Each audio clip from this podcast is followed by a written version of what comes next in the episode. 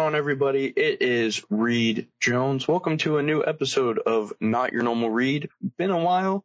Uh, today, I'm going to be talking about the trade deadline. I'm joined by a good friend of mine, Mars. Mars, how about you go ahead and introduce yourself, to everybody where to find you, so on and so forth. Um, okay, uh, first off, we just want to thank uh, Reed for having me on. We've been cool for a minute.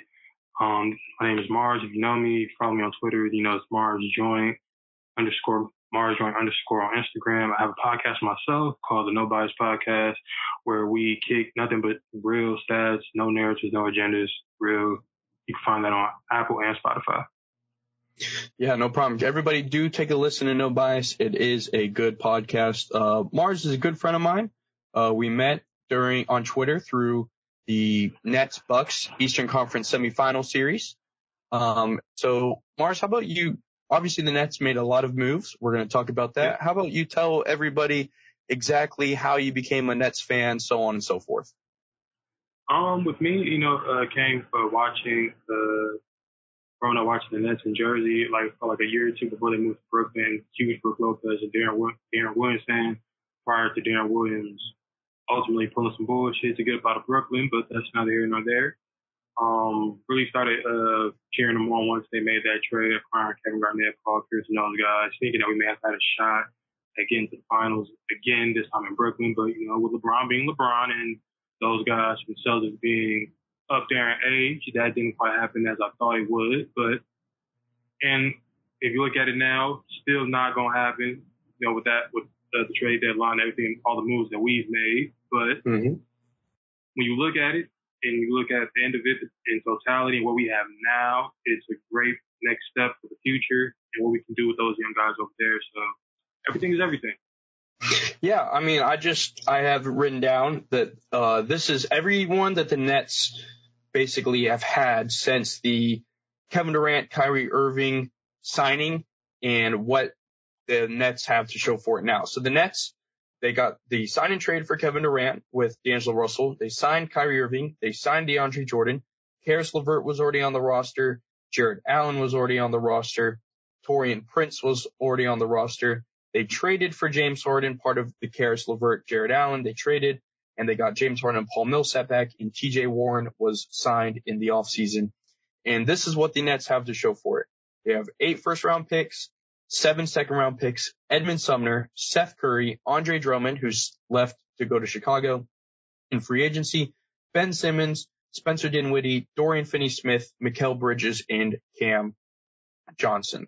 So Mars, what exactly do you feel right now as a Nets fan about the Kyrie KD era, the failed big three as KD, Kyrie, and Harden only played uh, 10 games total and about what exactly Brooklyn has to show for this failed era?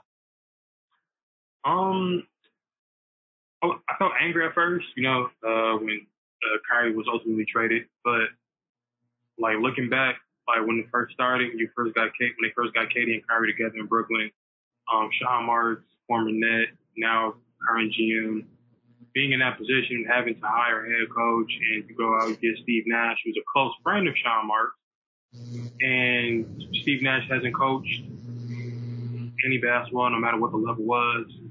And for your first job to be able to coach Kyrie and Kevin Durant, like I think honestly, you like especially what happened in the bubble, you could give Jacque Vaughn that opportunity, how he coached us through the bubble, how he got us through the bubble with a team catching COVID and having to replace bunch of guys just to get through the uh, season being restarted. You give Jacque Vaughn that opportunity. Say you bring in your friend, that tells me right there that Sean Marks' mentality wasn't to win championships. It was just look good. And of course, you know, Kyrie and Kevin Durant, they're going to make you look great. They're going to make you look like one of the best GMs in the league. When in actuality, you're just there just to look good, look good for players, uh, give, give, give jobs to your friends, whom which I wouldn't have had a problem with if Steve Nash had a track record of coaching. Yep. When you look at um, Golden State, you look at Steve Kerr. Steve Kerr paid his dues, worked in the front office in Phoenix during the during the Nash era, ironically, and he paid his dues. When you look at assistants like Tyronn Lue, who coaches the Clippers now, he paid his dues as an assistant, paid his dues as a player, so he knows the game. Agreed. Steve Nash doesn't know the game, but Steve Nash just didn't pay his dues in regard to coaching. You can't. I, I feel like you shouldn't just be able to just first job. I got Kevin Durant and Kyrie Irving. That should Yep. never happen. Oh yeah. Like when guys, when guys like Jacque Vaughn, who worked his ass off as an assistant. I believe he was an assistant in Orlando too. I could be wrong. But He was, he was. Dues, completely paid his dues. Um, guys like Sam Cassell, who still hasn't had a head coaching opportunity. Sam Cassell's been an assistant for as long as I can fucking remember. I feel like Sam Cassell's been an assistant first day he retired. Became Yeah. assistant immediately. Um, Jerry Stackhouse has been an assistant for a long, long Yep. time. If you look down in the G League, you look at the Raptors. I believe Jerry Stackhouse was responsible for a lot of their success. Yeah, he was the G League coach. Exactly. And you would think that with all the players that has came up through the Raptors G League and how successful they've been, the Siakams Oh, yeah. of the world and the Chris Bouchers and Fred VanVleet. And the Fred VanVleet, you would think that Jerry Stackhouse would at least get an interview or two and during the off season. Like all these teams that have had to replace coaches, you would think that Jerry Stackhouse would have gotten an opportunity by now. Instead, you look at Steve Nash, and it, it always goes back to having friends at high places. And Steve Nash, that worked out for him because getting that job as your first gig to coach Kevin Durant and Kyrie Irving is honestly insane. Yeah, like the way the way I kind of look at the Nets right now, I it kind of this era kind of reminded me of that attempted super team with Deron Williams, Joe Johnson, Paul Pierce, Kevin Garnett, and Brook Lopez because Right. Jason Kidd, freshly retired, had never coached before, became the head coach, and it was gone like that. But the thing is, is I do think the Nets have a brighter future than when that super team ended in a way. Uh, Jason Kidd was obviously fired. He had never been co- he had never coached before. And I don't think it was really the players nor Jason Kidd's fault. I just think it was kind of the way that the team was run where they just kind of went all in and traded a lot of talent for a 34 and 35 year old Paul Pierce and Kevin Garnett who had already shown signs of declining in Boston. But I mean, the way I look at it is Ben Simmons is a ghost of himself. Now, Ben Simmons, the way he's been talking about basketball and stuff, I just think two things are wrong with Ben Simmons. I think that Philly is a hard team to play for in terms of the city and the fans in the way that they treat their players. Um, Especially what they consider success. Yes. especially what they consider success. And I think that that just took a lot on his um, mental health in a way and just kind of like the yips and stuff. But also, I do think his back injury was a lot more serious than we think because regardless of Ben Simmons, the offensive player, Ben Simmons is not even the same defender he once was, where he was considered a top five defender. He can guard the one through five because he's bigger than all these guards and he's faster, more athletic than all these bigs and so on and so forth. But I mean, Mikal Bridges is 26 years old, is a top five defen to 10 defender in the league, is going from a fourth option to a number one, number two option. Cam Johnson, 27 years old. He's a great proto- prototypical three and D wing. Nick Claxton, 22, 23 years old, is going to make an all defense team. We saw just this scoring outburst, Linsanity run from Cam Johnson. Now, I don't think it's Linsanity when I talk about that. I think that he's Nah. a true 18 to 22 point per game guy in the future, but just put it, he's not going to be putting up 40 points per game, but he's not just going to fall off the face of the earth and just Right. live off of that three to five day stretch for his, the rest of his career. And regardless of exactly how you feel about Brooklyn's roster, there are 10 to 12 legitimate guys that are deserving of minutes, that are actual NBA players that any team would want. Like, and eight first round picks. Now, granted, it's eight first round picks. They're coming from Philly and they're coming from Phoenix. It's not in Dallas. They're not going to be, you know, lottery picks, top five, top 10 picks, but eight first round picks in theory, the next prima donna superstar that doesn't like their situation that wants out, they can make an offer for. Like, I think we're about two or three years away from Anthony Edwards asking out of Minnesota. And a Cam Johnson, Cam Thomas, whatever other players the Nets draft within the next two or three years in future first round picks, Minnesota might just say screw it and send them. So I, I think Brooklyn, I still think that they are a seven, eight seed just based off of their current standing in a play-in seed just because of the quality of players. They have no like superstar, all-star caliber players. I mean, Mikal Bridges could become an all-star. Nick Claxton, if he gets better offensive game, could become an all-star. But they have all like those like B plus to C quality players, and it's a whole roster full of them. Right. And when you when you look at the roster and what we got from the overturning of what could have been in a big three duo that we did have, um, the outlook is great, honestly. Um, where we're still sitting in the standings, we're still considered a playoff team. I still think we can make the playoffs. Um, yeah, you're better than Chicago. You're better than yeah, you're better, better than the bottom of Toronto.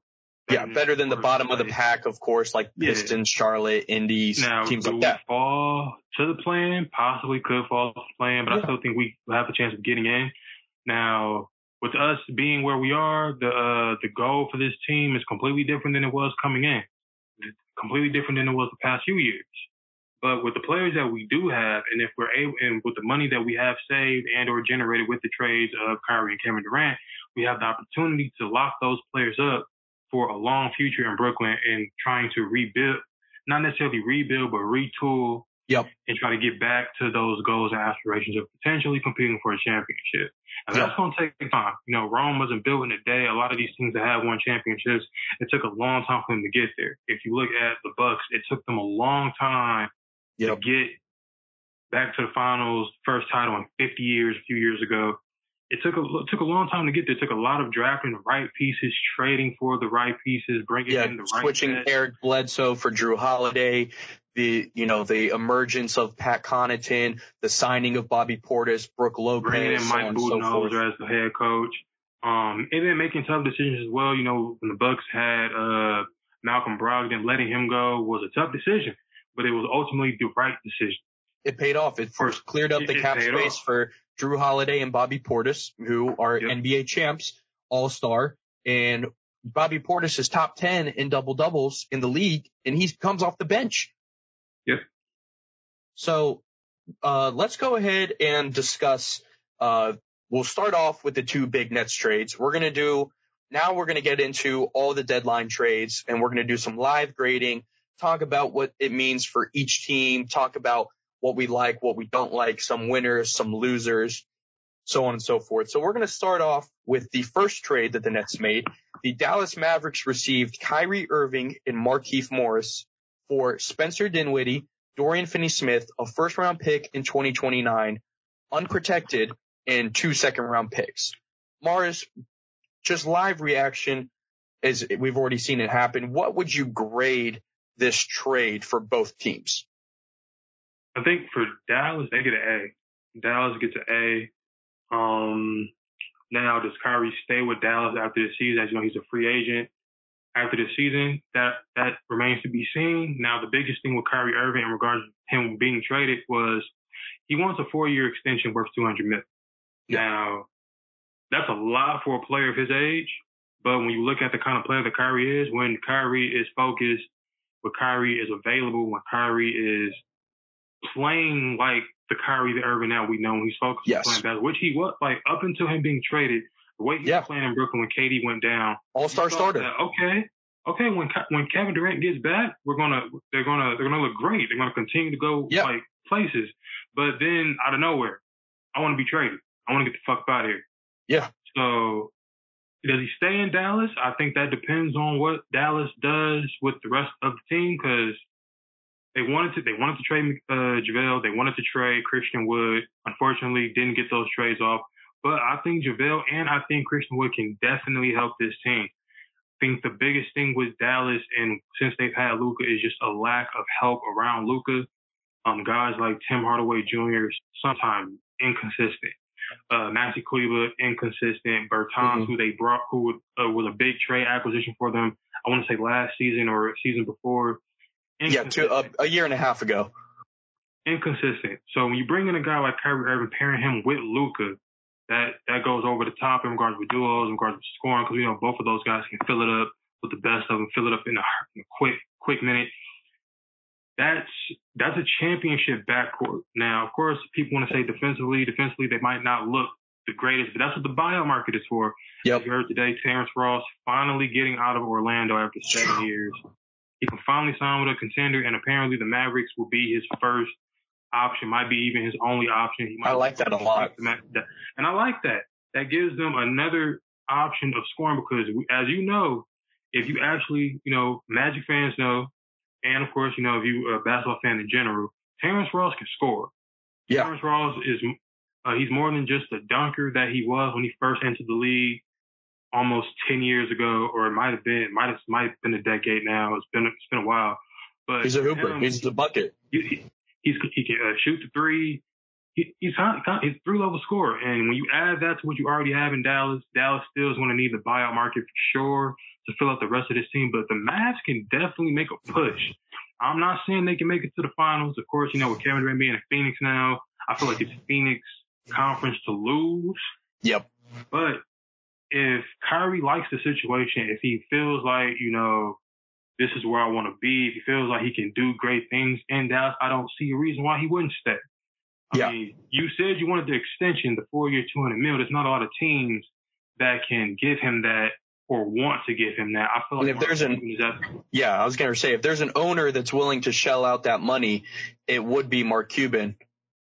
You know, he'll just start investing more in Shark Tank. Yeah, especially when you look at how Luka hasn't had the success in the playoffs that he wants to have, like, or not the same like the success that he wants to have, but the kind of success that he can have. Luka is a NBA Finals type player. Yep. As a player that can get to those, like, Luka knows what it takes to win championships. Oh yeah. You don't know the Euro League is way tougher than the NBA. There's a lot of shit that people get away with in the NBA that you can't get away with in Euro League. He's been doing so it since 16. Score, exactly. So a score of his capabilities, doing what he did in Euro League, it's way easier for him to score in this league. Yeah, he might be out of shape. He might be doughy on the sides, but this is a Luka's a killer that can give yeah. you 40, that can give you 50, that can give you a 60 point triple double. We've seen it. Like Luka is that man. When you put Kyrie next to that, and you just get the right role players, because I feel like you know, like we've seen the super teams. Super teams are cool after a while, but when you when when it boils down to just being well coached and just putting the team together, you all you need is a duo. Two yep. really good all star players and a bunch of great role players that know their role, that can play their role, role well. A lot of vets. Yeah, like like and, that bubble Lakers team.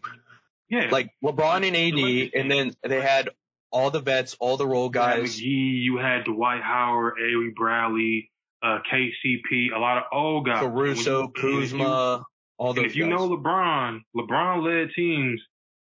When he wins championships, it's a lot of old motherfuckers on those teams. Oh yeah. and you can say them old motherfuckers is ring chasing. They are, but a lot of those old motherfuckers that play with LeBron on those championship teams that he's won championships with, they're vets that can still give you quality production when their number is called.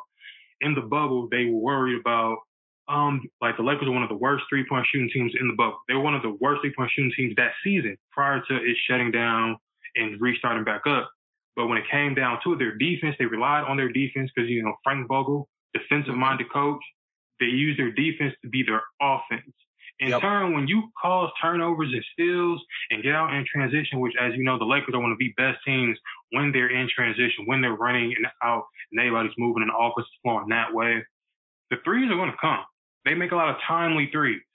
Uh, yep. Uh, going back to the bubble against uh, my, I think when they closed out the Heat, Rondo made like five threes that game. Yeah, it was playoff Rondo. Rondo has never really been known as three point shooter but timely threes, and that's what the Lakers hung their hat on. KCP, known as a sharpshooter, struggled a little bit, but when they needed him most, he was there. Danny Green struggled that entire play, that entire playoff run. Danny yeah, Green, they, they could have won in game five, but they went to game six because he missed that five. three. But they still believed in him. They still like, yo, keep shooting the ball. A shooting yep. slump is a shooting slump. Every shooter goes through it. You can't get out of it if you stop shooting. Yep and that and that just goes back to quality coaching. vets knowing their roles, and hopefully, as we saw, the Lakers got the job done. And the same thing with the Bucks a few years back. They had a lot of they had a lot of quality guys, quality vets on that team, like PJ Tucker. And when you look at the trade deadline, you look at the acquisitions that they made, getting Jae Crowder. Jae Crowder is going to play that same exact role that PJ Tucker played for them during that championship run. Yep. What makes it even better is Jae Crowder's from Wisconsin. He's yeah Marquette. Marquette. Marquette. This is home for him. Yeah. So he like so you bring in that defensive edge from a guy who's been in the league years, been to the finals few a few times, hasn't won, but he's been there. He knows what it takes to get there. He knows even if he hadn't gone to the finals, he's played in enough. He's played in enough playoff series. He was on that yeah, Boston team. He he was on, you know, Miami. Then he was on Phoenix. Like he is a playoff proven vet. You know what you are going to get from Jae Crowder. Exactly. So for back to the Mavericks Nets, for you gave it you gave the Mavericks an A. What would you give the Nets? Uh, kind Dinwiddie, Dorian Finney-Smith, a first and two seconds. I would say for the Nets, in regards to this trade, I'll probably give them a, a I'll probably give them a F, just based on that Joe Tsai's biggest, like his goal with that Kyrie trade wasn't to improve the team. It wasn't to, uh, it, it wasn't about money. It wasn't about cap yep. space or anything like that that came with it, but it wasn't about that. It was just about making sure that Kyrie Irving didn't go where he wanted to go. Yep. According to a lot of the analysts out there, the Dave McMenamins, the Brian Windhorst of the world, Kyrie wanted to go to the Lakers, reunite with Bron, make it happen that way. Joe Tsai, you've been, according to Joe Tsai, like you've been out of the loop this entire season. You've been tripping, you've been wilding out. I'm not. Yeah. And then you ask to be traded out of nowhere I'm not going to give you what you want. You're not. Yeah, exactly. Out of this situation. So that trade for us, it was just getting Kyrie out of there. Yep. Uh, just because we could have sent him to Phoenix. We could have sent Kyrie to Phoenix. Would have had got a way better package, but that it wasn't about that. It was just getting him the fuck up out of there. So for yep. us, I give him give us a F. So I I give the Mavericks a B, and I will bump it to an A if Kyrie signs an extension. The reason I'm giving it a B is, as you said, Kyrie and Luka are probably the second or third best duo in the league now. I, like that, KD and Booker to me are, is we'll, after this, we're going to grade the Phoenix Nets trade. KD and Booker are probably the best duo. And then it comes down to who would you prefer more, Luka, Kyrie, AD, LeBron. And currently the way that we've seen just health wise, I'm probably leaning Luka Kyrie. They're the best backcourt in the league without a doubt. Right. Um, and so I'm giving it a B unless Kyrie signs in the off season. Now, as you said, just to separate the art and the artist here, the artist in Kyrie Irving, you know, the anti-vax stuff, the anti-Semitic stuff, a lot of anti stuff, anti-round Earth, and all of that. Um, he's been he's been away from the team. He's been getting suspended. He's been getting fined.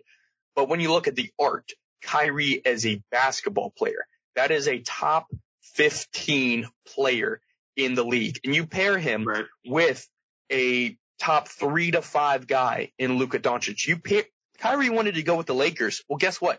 Kyrie is playing with the younger version, the modern version of LeBron in Luka Doncic. And, and let, if the Mavericks didn't make this trade, Dallas was maybe going down that first Cavs run with LeBron where they're just getting a lot of quality guys, but he doesn't have that second legit guy because Luka Doncic had this season he still has yet to play with Kyrie, has a 39% usage rate. That would be the biggest usage rate of all time by 9%. The next highest after him is the Russell Westbrook MVP season. Right. So regardless of uh, the basketball fit, yes, Markieff Morris was just in there just to get thrown in there. But right. the Kyrie Luka thing, as you pointed out, that backcourt and if they get Terrence Ross and stuff. I really do like Dallas's roster. I agree that it's Phoenix's to lose.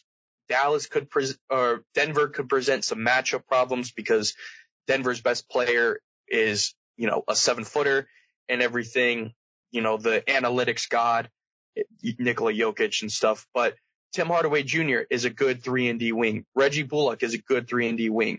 Christian Wood can put up the 20 and 10s. If they get Terrence Ross, that's a score. Josh Green and Jaden Hardy are two guard forwards that are super young that have taken that leaps, taken leaps in the past month to, or two. Uh, as Reggie Miller would say, they're going to have to grow up quick. Oh yeah. Um, they're going to have to grow up quick because if Dallas is able to make a run, like which Mavericks have been in the playoffs the last couple of years with just Luka being just Luka. So you add Kyrie to that, and of course with the rest of the guys on the roster, guys like Jalen Green, um, Josh Green, I mean, yep. that finally getting a full opportunity with the minutes, and guys like Jaden Hardy, who Josh Green and Jaden Hardy are buckets. We know what they're capable of doing scoring wise. They can fill it up with the best of them, but they're going to have to grow up quick. They're going to have yep. to uh, be able to make the right pass, be at the right position whenever Kyrie or Luka tries to make a pass to get them involved. They have to be there, the timely threes, and then defensively. Defensively is where you're going to get your minutes. They're athletic uh, enough to become good defenders. Exactly. And they're young. So the energy is there and the hunger to be great is there. You're playing with Kyrie and Luka. I don't see why not. So yeah, this Mavericks team, like you said, if they, if they can get Kyrie to resign, I mean, to sign an extension, if they can get, if, and you know, Mark Cuban is willing, uh, Mark Cuban's willing to spend money. This yeah. Mark Cuban we're talking about. Yeah. This is Kyrie Irving. And you want Luka to have people to play with. You want the team and be happy. Great. Yeah, and be happy. You don't want Luka to get frustrated in life this shit sucks. I want out. You don't want that. Yep. So if they can bring in Terrence Ross and possibly bring in anybody else that might that or is going to get bought out, like the Mavericks on paper and what they could potentially be, they look good. Stretch out a couple more players. They look great. Yeah, sign great. me up. Sign me up for a Dallas Phoenix rematch from last year, but now also Kyrie versus KD. Um, so for the Nets aspect, Dinwiddie, Finney Smith, 2029 first, two first round picks. I'm just going to give it a solid C, C minus. Uh, if, if KD hadn't been traded, it may have been a little higher because you're not getting the quality player, all-star caliber player you're getting in Kyrie, but based off what they saw from Cam Thomas and then adding Dinwiddie, who is familiar with Brooklyn, who is a 20 point per game scorer, and Finney Smith adds another three and D wing and stuff. Um, it probably would have been a little higher for me, but with the consequential KD trade, it's dropping to a C, C minus to me. Um, so that's what I think. And now we're going to move on to the other Brooklyn Nets trade, kind of the snowball rolling when Kate, when Kyrie got traded. Kevin Durant was trade and TJ Warren going back home to to the Phoenix Suns. The Brooklyn Nets receive Mikal Bridges, Cam Johnson, Jae Crowder. We'll talk about Jae Crowder in the separate, but he was obviously flipped to Milwaukee. And five first round picks, four unprotected, and one pick swap. I believe it's 2028 is the pick swap, and the four unprotected are 2023, 2025, 2027, and 2029. So I'm going to start off with grading this. Phoenix Suns A plus. You get a yeah. top five player, top 10, 15 player all time in his prime, having one of his best seasons ever, 29, 7, 6. He's getting, he has like 20 some games with two blocks. He's basically damn near 50, 40, 90 again at his peak. You, you know, you, you don't have, you don't have to say, Katie, we need you back now or we're going to drop in the rankings because of who Phoenix already has in Chris Paul, Devin Booker, DeAndre Ayton, and TJ Warren. People forget bubble TJ Warren and stuff when he was on the Pacers, but TJ Warren is right. familiar with Phoenix. He's played with Devin Booker before. And, you know, they lose Mikal Bridges, Cam Johnson, but a consolation prize of TJ Warren is a guy that you can say, hey, he's going to get us seven to 10 points, play 10, 20 minutes for us and all that. That's an A plus for Phoenix. Phoenix, they lose depth, but to get a guy that before he got hurt was top three to five in the MVP rankings, player in the league, certified bucket getter. Like Phoenix is now one the, of, one of the greatest of all time. Phoenix is now the mid-range god team. Chris Paul is one of the best mid-range shooters of all time. Kevin Durant, outside of Michael Jordan and Kobe Bryant, is probably the best mid-range shooter of all time. Devin Booker, mid-range shooter. But the thing is, like Kate, like I'm betting on Chris Paul uh, over assists the rest of the season when KD's there. Right. Like Chris Paul, he's been dealing with injuries. It seems that he's a step slower and stuff, but he doesn't need to be what they needed for them to get to the finals in 2021. Now, when you add Ky- Kevin Durant, DeAndre Ayton, you know, he would, he wanted to go to the Pacers. He's having trouble with Monty Williams. His job is about to be so much easier now. He's going to get all the rebounds. He's going to get all the lobs and stuff. So I'm giving an A plus to Phoenix. And for Nets, I'm going to give it a B plus. Mikal Bridges, as we talked about, 26 years old. He's going from a fourth option to a one to two option. Cam Johnson is a prototypical three and D wing and then five first round picks. 2023, 2025, they're not going to be good. But the fact is you have the 27, 28 and 29 first round picks. Chris Paul is going to be way out of the league in 2029. Kevin Durant's right. probably going to be out of the league in 2029. I believe that would put him at 40, 41 years old. And right. Devin Booker, DeAndre Ayton, they might be a new team. So I'm giving it an A plus for Phoenix and a B plus for Brooklyn. What would you grade it and what do you think the impact is for both teams? For, for Phoenix, definitely an A plus. Um, team that was in the finals was up 2-0 in the finals, didn't get the job done. You want to capitalize on what you have. Bucks Chris and six. Paul's only going Bucks and six. Uh, you want to capitalize on what you have. Chris Paul is not going to be around forever. Chris Paul only has probably like a year or maybe two left in him. Like you said, I think I think this adds another another year to his career, getting KD. Yeah, but I think I, I give him a I give him an A, but I'm giving him an A minus. The reason I'm giving him an A minus is when you look at the when you look at the chemistry and you look at the issues with that Ayton had with the franchise, mm-hmm. not getting the desired amount of years that he wanted for his extension, about to get paid by the Pacers, but Phoenix ultimately matching that contract. You don't really know per se if Ayton wanted to be in Phoenix anymore. It just happens that he was a restricted free agent. Now, with that being said, what what the Suns did that kind of fucked themselves, I feel like, was giving Chris Paul that extension before they paid Ayton. Oh yeah. Oh yeah. You give Chris Paul, I think he got a four year over a hundred million dollar contract. Chris Paul's gonna be done soon. Yeah. Why he got that extension, it just goes back to if some former Clipper players, some former Chris Paul teammates have said it before that Chris Paul can be very selfish at times. Playing with Chris Paul can be very difficult because of the kind of person they chooses to be on any given day. And with Ayton, I feel like a slap in the face because like you drafted me number one overall. A lot of people said yep. I didn't win number overall just because of the talent that came after me, Luka, Trae Young, guys of that nature. But yep. paying Chris Paul before you pay Ayton was a complete fuck up. So with trading with Kevin Durant, they're trying to you're trying to win a championship with these guys because you know this team is going to be breaking up soon. It's the best Booker top four in the league. Yeah, Devin Booker might still be there, but this team isn't going to stay together that much long. I don't see it happening.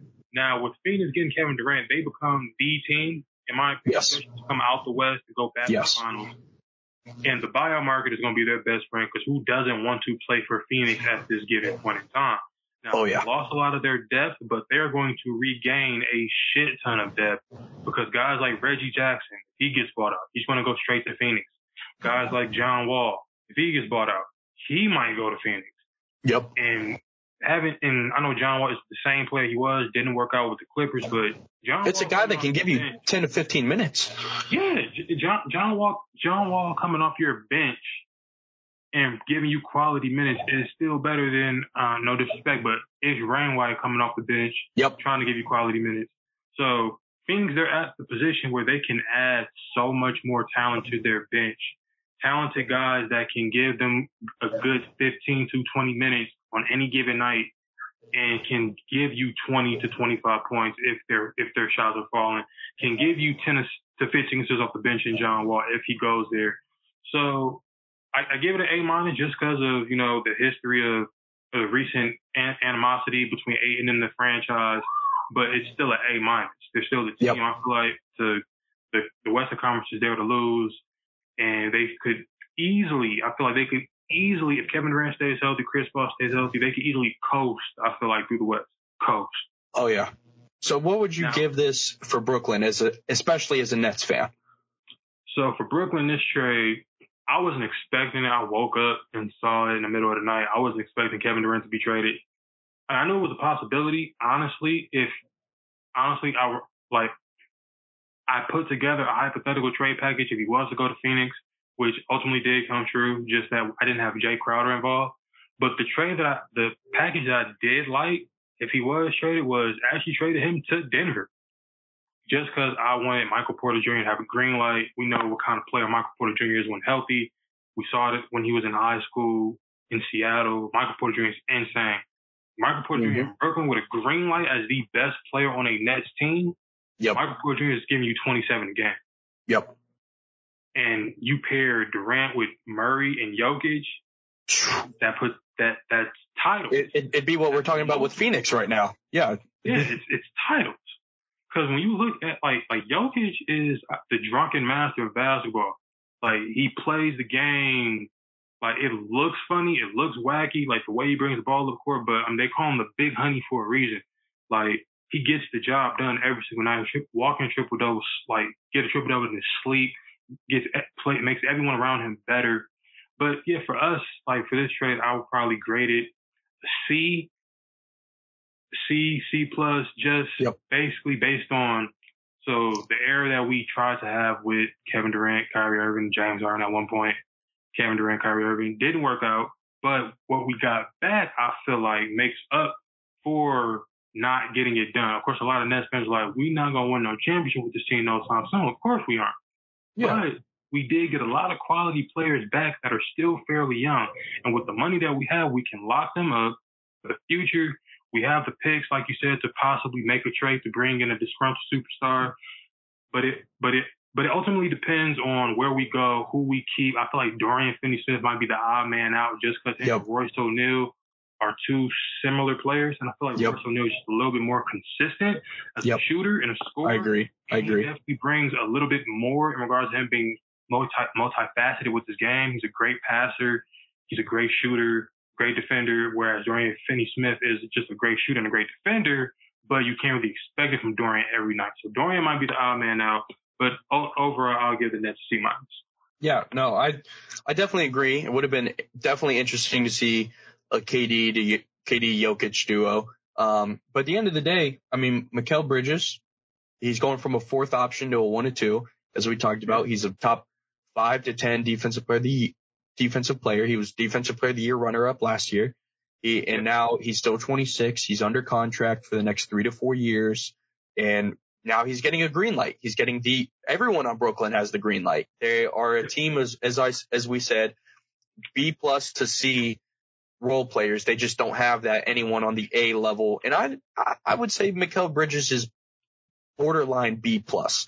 So right. the thing is, is like it's a retool, not a rebuild. As soon as you get that superstar and you keep and you still keep some of those good quality role players, that's instantly you're leaping up to that kind of like Miami, Cleveland level. You're not getting to the Boston, Philly, Milwaukee level anytime soon, just based right. off of who, like who those guys have. I mean, they have Giannis, best player in the world, Embiid, top five player in the world, Tatum, borderline top five, definitely top 10 player, so on and so forth. So I really like it. And as you said, I do agree that paying Chris Paul before DeAndre Ayton was worse. Um, as Chris Paul was older, he's 37, about to be 38 very soon. Um, DeAndre Ayton was putting up numbers in the playoffs that only Shaq, David Robinson, and Giannis had done within the last like 25 years. And you don't pay that guy. You don't realize we have a seven foot athletic specimen and everything. So I definitely agree. I, that I see how you ranked it in A minus and I also see how you gave Brooklyn what they did. So Brooklyn Nets trades aside, let's get into some of the other trades. We're going to go through this one pretty quick because it had already happened. We've already seen it for a bit. Um, it's the Rui Hachimura trade. The Lakers got Rui Hachimura. The Wizards received Kendrick Nunn, two second round picks. Lakers, I gave it a solid B. Wizards, I give it a C minus. Uh, Rui Hachimura, 24 years old, hasn't really, we kind of, it seems like we already kind of know what he's going to be in this league. He's a decent defender, decent shooter. He's just, he's a 10 points, four or five rebounds, get you a, you know, a block a game and stuff. Right. Um, the Wizards, I give it a, I said I think I gave it a C minus. It definitely the way Kyle Kuzma has been playing and the way that Washington thinks of Deni Avdija, it definitely shows that they're leaning towards those two guys to with Porzingis and you know even Corey Kispert, Rui Hachimura's old teammate from Gonzaga and Washington. Seems like they're leaning there to get Nunn back. It, it is what it is. Kendrick Nunn yeah. just he's Kendrick Nunn. We know what we know what he is. And two second round picks. I mean, this this isn't a you know blockbuster trade. This isn't even an impactful trade for the Lakers. It just adds a young rotation piece for the Wizards. It just frees up minutes for Avdija and Kispert. Yeah, I, I think for this grade, I, for this trade, I'll probably uh, give it a, a B for the Lakers, um, a D for the Wizards, just because I feel like touch on the Wizards first. I don't. I feel like the Wizards are just prolonging a rebuild. They've been prolonging this rebuild for years. Um, to give prop to give it an NFL comparison, they're like the Colts, in which the Colts are bringing a veteran quarterback every year for no reason instead of just yeah going for a rebuild, bringing all young pieces, and let's just start this thing over. The Wizards refuse to start this thing over, and that's a problem. You brought in Westbrook, got you the first round, didn't do much after that was traded right after that. Porzingis is the, and Rui, when he first got to Washington and the way he played, you thought, okay, this is going to be a piece that they can build around with Beal and the rest of those guys. But then they brought in, you, you bring in Porzingis, you trade for Porzingis, you bring in Kuzma, and with way Kuzma and Porzingis were playing and what they can bring you, Rui lost his minutes in the rotation. You you draft Kispert, you still have Avdija, who didn't really have a good, who didn't have a good rookie season, but you're still trying to make do on that pick. You want to see that pick do well, so you're going to give him minutes. Rui just kind of fell back in rotation. Now Rui is, you know, a versatile wing in a league in a in a, in a league where wings are at a premium. Every team wants a, a wing, a three D three D wing. Everybody, every team needs that. And for the Lakers, they lack that. They lack the, the size. They and they lack the shooting. Now Rui isn't the greatest three point shooter in the world, but he can occasionally step out and knock them down from all over the perimeter. And he's versatile. He can play defense. You can stick him on a two. You can stick him on a three. You can stick and him. He's 24 four. years old. And he's 24. So with the Lakers, they definitely plan on signing him long term. I feel like I think they should sign him long term. I, I, agree. And it, like I said, it gives the Lakers another body to be able to go out there and defend at a high level every night. They don't need Rui to go out there and put up 30 and 10. That's what AD is for if AD is healthy. So for the Lakers, I love the trade. I thought that it was a great trade for them, being able to flip Kendrick Nunn for Rui Hachimura, a pl- player and a person at a position that they really needed help in. Whereas with their guards, their guards were already lackluster. Kendrick Nunn didn't do much of anything there. So yep. getting rid of him was a, a great thing. And again, for the Wizards, it's just how how long y'all gonna prolong this rebuild? I mean, eventually yep. something has to give. Bradley Beal has to go. Um, he hasn't even been available the last couple of years just because he continues to catch COVID, which is of no fault of his own. It happens, but mm-hmm. availability is the best. Availability is the best ability. Like being out there, yep. being able to play. We know what Brad Beal can bring to the table, but Brad Beal, you can't just make yourself the Eastern Conference Dame Lillard just trying to run it back when Wizards haven't even ran anywhere. Like they're nope. been stagnant. They've been stuck in the same spot since John Wall left. Yep. No, I I definitely agree. Um, just Washington and Portland just I just don't know what they're doing. We'll talk about Portland here in a few minutes with some of their moves, but here are two quick trades. I don't think they qualify for grading. It's just kind of roster retools. The Miami Heat got cash for trading Dewayne Dedmon in a 2028 second round pick to the Spurs. All they really did was open up a roster spot. They're looking for yeah. a buyout market. Seems like Westbrook is a candidate to go there. Spurs, you know, just going for Wemby. And then the Kings, they got Kessler Edwards in cash and the Nets got the draft rights to David Michineau. Yeah, those those trades are just to were just to help free up cash for both teams. I feel like to free up salary cap space, free up an open spot. The buyout market is about to be opening up real soon. We already got word on where some buyout pieces, potential buyout pieces could be heading. Not sure yet, but we've been getting word of it. So those trades are just to, you know, prepare some of these teams for, uh, you know, the, the final push after the All-Star break into the playoffs. The Kings especially. The Kings are looking to make the playoffs for the first time, I believe, since 06. So I believe so, yes. So any, so any potential piece that they can get off the buyout market is a plus for them. So freeing up, you know, trying to free up as much space as possible, make room um, for San Antonio, like you said, going for Wemby at this point, season is washed. Uh, I mean, the season, I mean, for the Spurs, they weren't going to do much of anything this season. It's just more or less just what can these young guys do that we brought in. Keldon Johnson is great. Malaki Branham has shown signs. Jeremy Sochan is amazing. Devin so Vassell. the Spurs have a lot of young pieces. If they can somehow look up and get Wembanyama, sky's the limit for San Antonio. But yeah, those trades are just to free up spots to get ready for the buyout market. Yep, I agree. Um, moving on to our next trade. This is the first move uh, involving the Trailblazers that we will be talking about.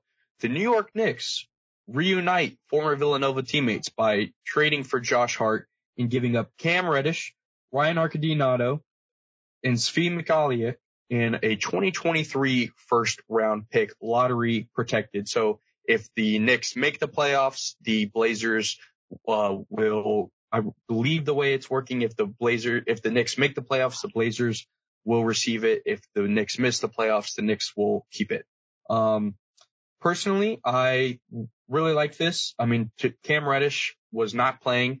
You know, we know how Tom Thibodeau feels. Uh, Ryan and Svi just they were on the New York Knicks. I totally forgot Ryan Arcidiacono was on the team. Um, and they give up the first. Chicago. Yeah, exactly. I mean, he's a Thibs guy.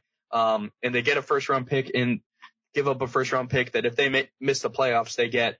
Um, and they get Josh Hart, who hasn't been shooting it that well this year. It seems like that thumb injury he suffered late last year is still bothering him. But as a six four, six five guard, he just like Josh Hart to me extremely well. Josh Hart seems like a type of player that Tom Thibodeau dreams and slobbers over. He's a six four, six five guard. He rebounds. He plays defense. He can hit threes. He's a hustler.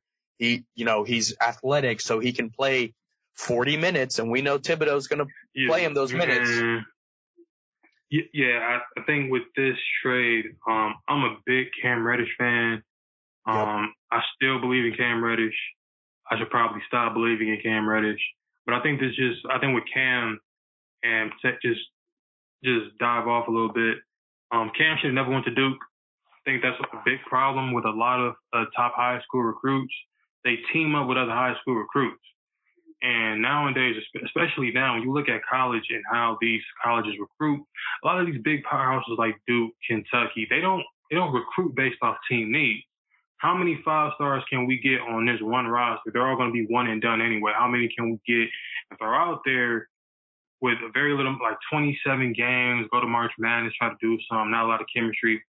And that's why you see so many upsets. Like Cam Reddish should have taken the Anthony Edwards route, go to a school where he gets the green light because in Duke, they use him as a spot up shooter as if he was JJ Redick.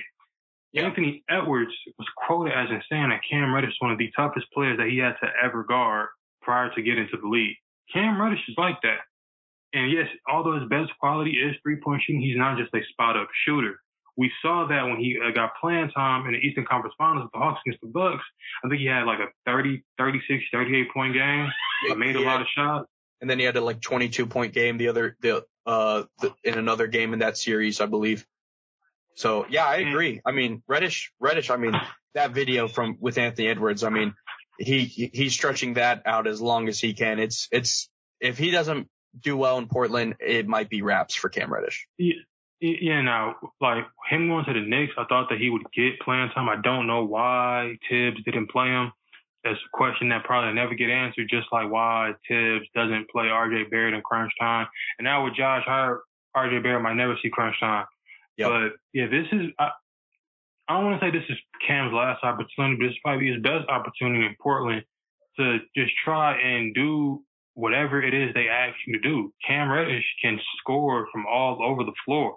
This gives Dame another option to defer to, so Dame doesn't have to have the ball in his hands as much. For Cam, he has the perfect opportunity to be the second primary ball handler on this roster. Now, with Portland, I feel like they're in the same boat, as in they're just delaying the inevitable. Dame is not bringing a championship to Portland. It's nope. just not happening. It's nope. not happening. Uh, stars have not gone there. It's just not. Then you traded McCollum, which yeah, and Simons is turning McCollum. into into an all star caliber player, but it basically seems like oh we've we've got younger McCollum, you know, yeah, younger, and, taller and, McCollum. Like we we've seen this before. they kept Simons. They didn't want to trade Simons because they view Simons as a piece of the future, which I understand. But that piece of the future means that Dame isn't going to be there much longer. Yeah. Now Dame has made it known like loyalty is a big thing to him, but I feel like after probably a few years ago, he realized, oh, I gotta stand on this bullshit or everybody's gonna boo me. I really don't want to be here no more. But if I flip and say I want to be traded, we're having all the loyalty talk. Yep. So Dame just has to stand on that until Portland says, hey, we love you, but you gotta fucking go. This isn't working anymore. Yep. So what would you quick quick final uh thing on this? I would give the Knicks a C plus, B minus, and I would give the Trailblazers a C minus. What would you give these? Yeah, I'll, I'll give the Knicks, I'll probably give the Knicks and Trailblazers both a C, just because for the Trailblazers, it gives them another score. Uh, Svi, I don't know if Svi's going to crack the lineup, but it that gives them another shooter. Um, Portland is probably going to be fighting for a playing spot if they, if they somehow do sneak a playoff spot. Um, and then for the Knicks, I like the Josh Hart acquisition. I like them reuniting him and Brunson.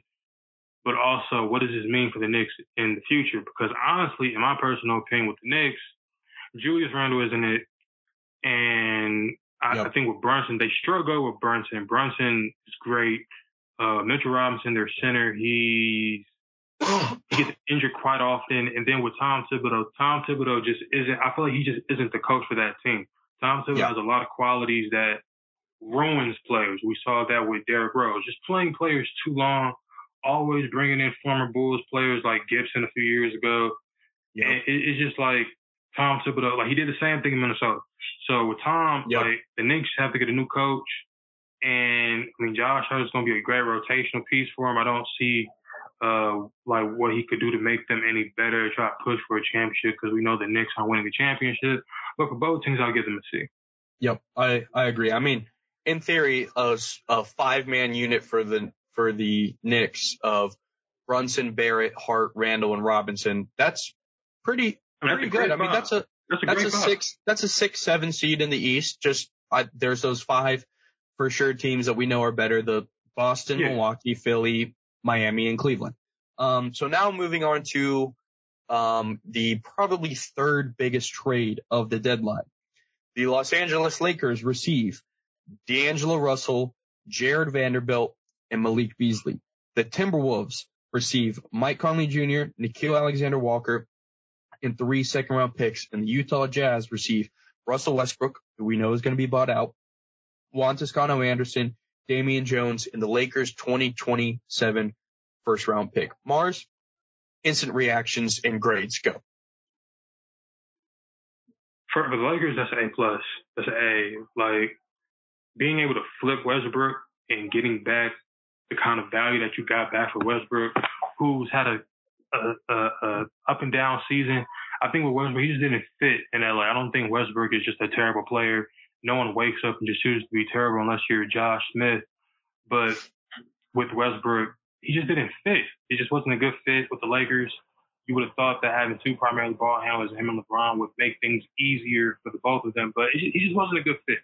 So you trade him, you bring in Vanderbilt, who's a great, great, great, great power forward. Um, not all star level great, but great in regards to rotational minutes, high level energy, can do things that Rui can't really do. I think Vanderbilt is a better passer than Rui. Phenomenal so defender too. Phenomenal defender and he was a player that a lot of teams wanted at the deadline. Philly wanted him, Portland wanted him. So Lakers, and then Lakers, they bring back D'Lo, who when D'Lo was there the first time, Laker fans loved him. They adored him. Yeah. Of course, things didn't really end well, but he's older now. Um, I mean, still fairly young, but he's older now. He's more mature. He, he can shoot We know he can shoot. Malik Beasley can shoot. D'Lo can score at all three levels. So that was a great trade for the Lakers. The biggest thing with them is staying healthy. We know LeBron has a nagging foot injury apparently. Anthony Davis always has nagging injuries that come and go. So the biggest thing with Lakers that has always been the biggest thing with them is health. But I give them the A. For the Timberwolves, I, I'll give them a C, I guess. I mean, I like I don't really know what the plan is in Minnesota. I don't think Mike Conley is going to be there long term. Probably not going to be there after this season. Uh, they they they they fucked up trading for Gobert. Uh, and then with Utah, Utah, like they started off the season on fire. Lauri Markkanen's an all star. Kind of came back down to earth. Now they're just kind of middle of the pack, playing, might not make playing, might playing. So with Utah, I don't I don't necessarily know if they're tanking or if they're competing. Westbrook isn't going to play a single game with Utah. Like no. if I was to assume, he's not going to play a single game with them. Juan Toscano Anderson doesn't bring anything to Utah. Damian Jones doesn't bring much of anything to Utah either. So I feel like Utah's just in a state of flux. Like we started off great. Do we tank now? Yep. So, so for them, for, for Utah, I'll probably give them a D just because they don't really have a they don't really know. They they're only going as far as Lauri Markkanen can take. Yep. And Markkanen can only do so much. Lakers A, Timberwolves C, Jazz D. All right, so for the Lakers, I agree. I'm going to give them an A, not an A minus, not an A plus, just a solid A. Um, to get off of three guys in Russell Westbrook, Juan Toscano Anderson, Damian Jones. Damian Jones was not playing. Juan Toscano Anderson was barely playing. And Russell Westbrook, regardless of how well he's been playing, just chemistry wise, you get back a phenomenal defender in Jarred Vanderbilt who can play with AD, who can play for AD, who can, you know, play a small ball five, who can play a four. He can't, he probably shouldn't play three, but in some lineups he can, and he can guard the one through five. He's, I believe, 23 years old. Malik Beasley, he's just a microwave scorer. You know, I mean, there's how many games do you see where you just check the box score and he's got three or four or five threes you know, he's just that instant spark plug that the Lakers need. And then for D'Angelo Russell coming back home, as you said, he's more mature. D'Angelo Russell since December 1st has been playing great basketball. He's yeah, a great, yeah. he's a great shooter. He's a 20 point per game guy. He's a decent playmaker, but you don't really need him to be the primary point guard when you have LeBron James, you know, yeah. so I give this an A. They turned basically Russell Westbrook because Juan Toscano Anderson, Damian Jones, as we said, weren't really playing. They turned yeah. Russell Westbrook and a first round pick into three quality, quality, quality rotation yeah. guys where D'Angelo Russell is the oldest in that move and he's like 26, 27. So right. I give them, I give them an A. Timberwolves, I'm giving a C minus. Mike Conley Jr., I do think that he's not, obviously not as talented. I don't, I think, you know, even if you look back in his Memphis years and stuff. Mike Conley Jr. is 35 years old. He's not the, the talent that D'Angelo Russell is, but this may be another move to show that they're giving more and more of the keys of the offense to Anthony Edwards, where Anthony Edwards can now be more of that primary ball handler, and Mike Conley Jr. is more of a playmaker than D'Angelo Russell, so he's feeding and stuff. And Mike Conley Jr. has chemistry and a past with Rudy Gobert. So we may see some more pick and roll options with Mike Conley Jr. and Rudy Gobert, regardless of how I feel. Nickeil Alexander Walker, that's just a throw in. Yeah. if he, if he doesn't do anything in Minnesota, it's kind of done for him. This is his third or fourth team. He was with the Pelicans and he went to Utah and stuff. It's kind of it for him, but you know, take a flyer on a 22, 23 year old guy and then three second round picks. They're just getting picks back and stuff, but at the end of the day, I'm giving it a C minus. Just Conley Jr. He's there for the rest of this year and maybe next year, but he's already taken a step back. He's probably, if he's there next year, he's probably going to take a step back. And this is just to appeal to Anthony Edwards of saying, Hey, look, you get, you and Karl-Anthony Towns now get 12, 15 more shots split between the two of you and stuff. And for the Jazz, I understand your reasoning for a D. I'm going to give this a C plus B minus for the Jazz look, the Jazz were kind of at the beginning of the season, kind of were where Brooklyn is now, where they, they don't have a star. I mean, Lauri Markkanen has become an all-star, but let's imagine that Mikal Bridges was in Lauri Markkanen's role the whole season. he probably mm-hmm. would have been an been an all star. They had middle of the pack guys. They had guys that they they you know a lot of teams wanted. You know, Jarred Vanderbilt teams wanted. Malik Beasley teams wanted. Jordan Clarkson is still on the team, but teams wanted. Kelly Olynyk is still on the team, but teams wanted and stuff. And they got rid of three guys. It clears up room for young guys. You know, with Vanderbilt gone, that clears up more minutes for Walker Kessler, who has been phenomenal. Um, great. Who, you know, is playing great.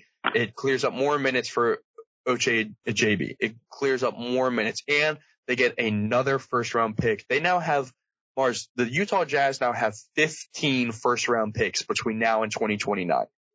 Yep. And a lot of those are, it's from the Timberwolves and one from the Lakers. Who's to say what the Timberwolves and Lakers look like in 2027?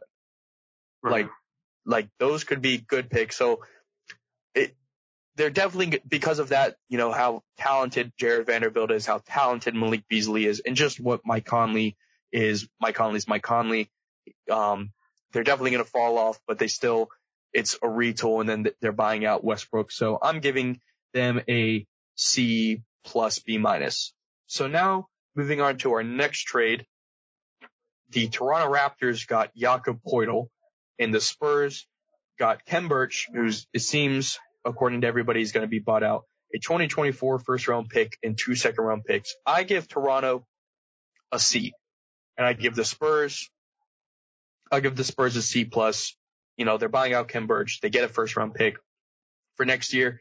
It's even more so. We're, we're tanking. We're going to try to go get Wembanyama.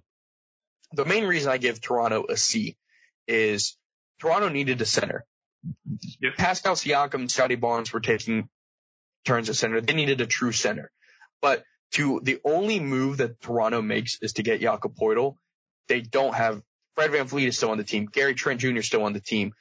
OG Anunoby's still on the team. You know, all these guys are still on the team that now you're just said, okay, now we have an actual center. One of our five starters probably gonna, seems like it's going to be, uh, Gary Trent Jr. is going to the bench. So now we just get a guy that can get, you know, 10 points and 10 boards, something like that. I just don't really understand it for Toronto. I get that Jakob Poeltl, you know, but it's kind of only just helping Toronto in terms of fit. I just don't understand it. And like I said, for the Spurs, it's just getting off a contract, getting off a player. They're going to be a worse team just on paper and also player wise as Khem Birch is not going to be playing and they get closer to the Wembanyama sweepstakes. What do you grade this trade? So for the Spurs, I, I, I agree. I'll give them a C. You know, they're tanking. They're, they're calling in. This season's over for them. Whereas with Toronto, I give them a B. And the reason I give Toronto a B is because on paper, this is a playoff team. The Raptors are a playoff team, in my opinion. They started off the season really, really rocky. Don't really know what was kind of going on with them. And a lot of those players that you mentioned, Gary Trent, Anunoby, even Siakam and VanVleet, all came up in trade rumors. None of yep. those guys got traded. With Kevin Durant leaving the East, a lot of teams, including the Hawks, who were looking to trade John Collins, a lot of Eastern teams feel like they have a better shot now with Kevin Durant being gone. I'm here to tell you that you don't because you still got Tatum, you still got Giannis in that same conference as well. But for the Raptors to keep that core together and you get back a center who's familiar with the organization, who's played there before, I think the Raptors are going to have a way better second half of the season. I think the Raptors are going to end up in the playoffs, hopefully. I don't want to look bad, but if, if they don't, they don't. But I think they will. They'll have a better second half. And just keeping that core together, getting a true center, and just yeah, just keeping that core together, I think was a great thing for them to to just keep that foundation and to just try to play out of whatever it is that's maybe not having a center was the reason why they weren't playing up to their full potential. Because I feel like on paper, this is a playoff team. Siakam yeah. is an NBA champion. Siakam is great. Siakam knows what it takes to, you know, to be great, to to build a good team, to to make people around him better. He knows what it takes to do that. Anunoby is a great three, again, three and D wing. Gary Trent Jr. sniper can score from anywhere. VanVleet, NBA champion, shoot the lights out. This is a team that I feel like can still make the playoffs. And now that they have a true center, Siakam doesn't have to spend his time down low as much. He can go back to bringing the ball up the court, being effective in that role that he's his traditional role. I think I think now with all, hopefully with all of the dysfunction that might have been there, I think the Raptors are going to turn over a new leaf in the second half of the season. So yeah, I'm gonna give them a B. All right. Yeah. No, I, I definitely agree. And I, I still do, as you said, Brooklyn being Brooklyn in terms of just getting rid of their two best players. I do think the East just opened up a little bit and I would not be surprised if Toronto wins a first round series unless it's Boston Milwaukee. I, they're not winning that. I, I could be convinced that Toronto can beat Philly. I can be convinced that they just say, listen, Embiid's going to average 40 and 20, but we're going to win the series. I can be convinced Right. of that. So I definitely understand where you're coming from. Here is a trade. Um, just to, we're talking about every trade. I'm not even going to bother grading this trade. The Atlanta Hawks got Garrison Matthews and Bruno Fernando. In the Houston Rockets got Justin Holiday and Frank Kaminsky. I don't really think that that requires a trade. I don't. I think Holiday's salary. the only one that plays. It's salary. It just Yeah, add for the Hawks. It adds a shooter and a guy they're familiar with. Fernando Rockets is just selling. yeah. The, the Rockets, they're terrible.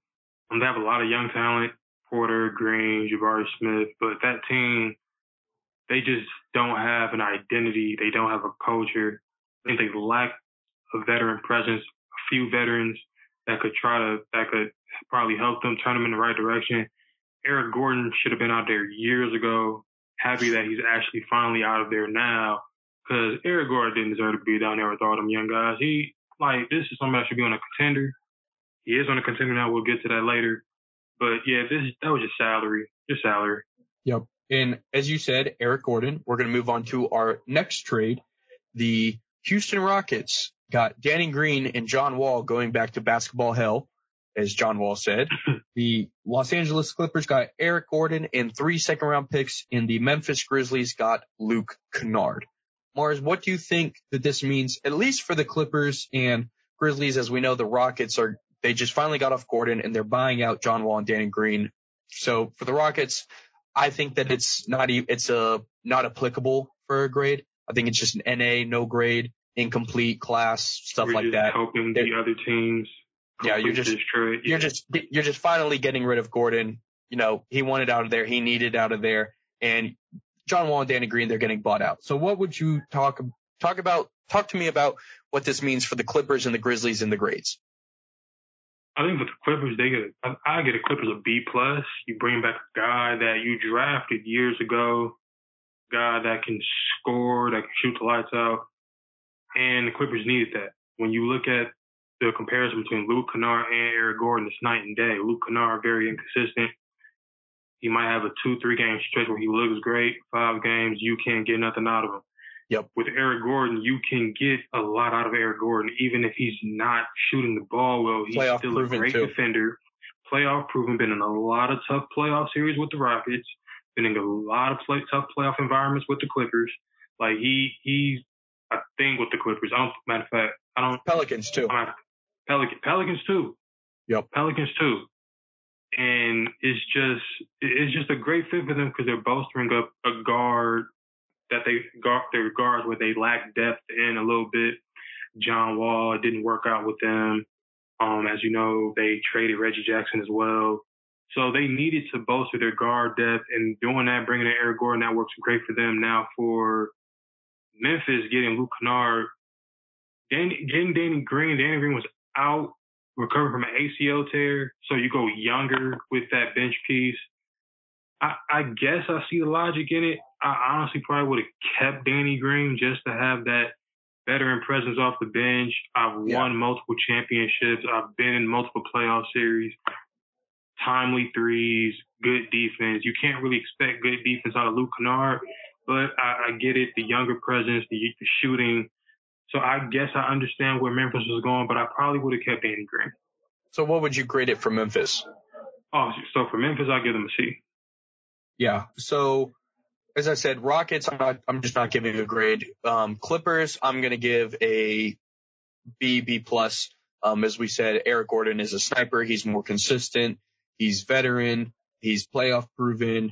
And he just seems that he, you would plug him into Kennard's minutes and you might get more production. Um, so I give them that. For the Grizzlies, I have two things to say about what Grizzlies getting Luke Kennard is.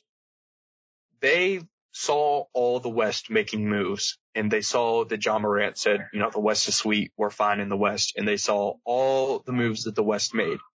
And they said, well, we, we just need one more rotation guy. You know what? We think that we have our guys. Ja Morant is a top 10 player. Desmond Bane has taken a leap. Jaren Jackson Jr. seems like he's probably going to be the defensive player of the year and all that. Luke Kennard is two things. One, he adds shooting and adds a rotation piece. And two, Luke Kennard is Dillon Brooks insurance.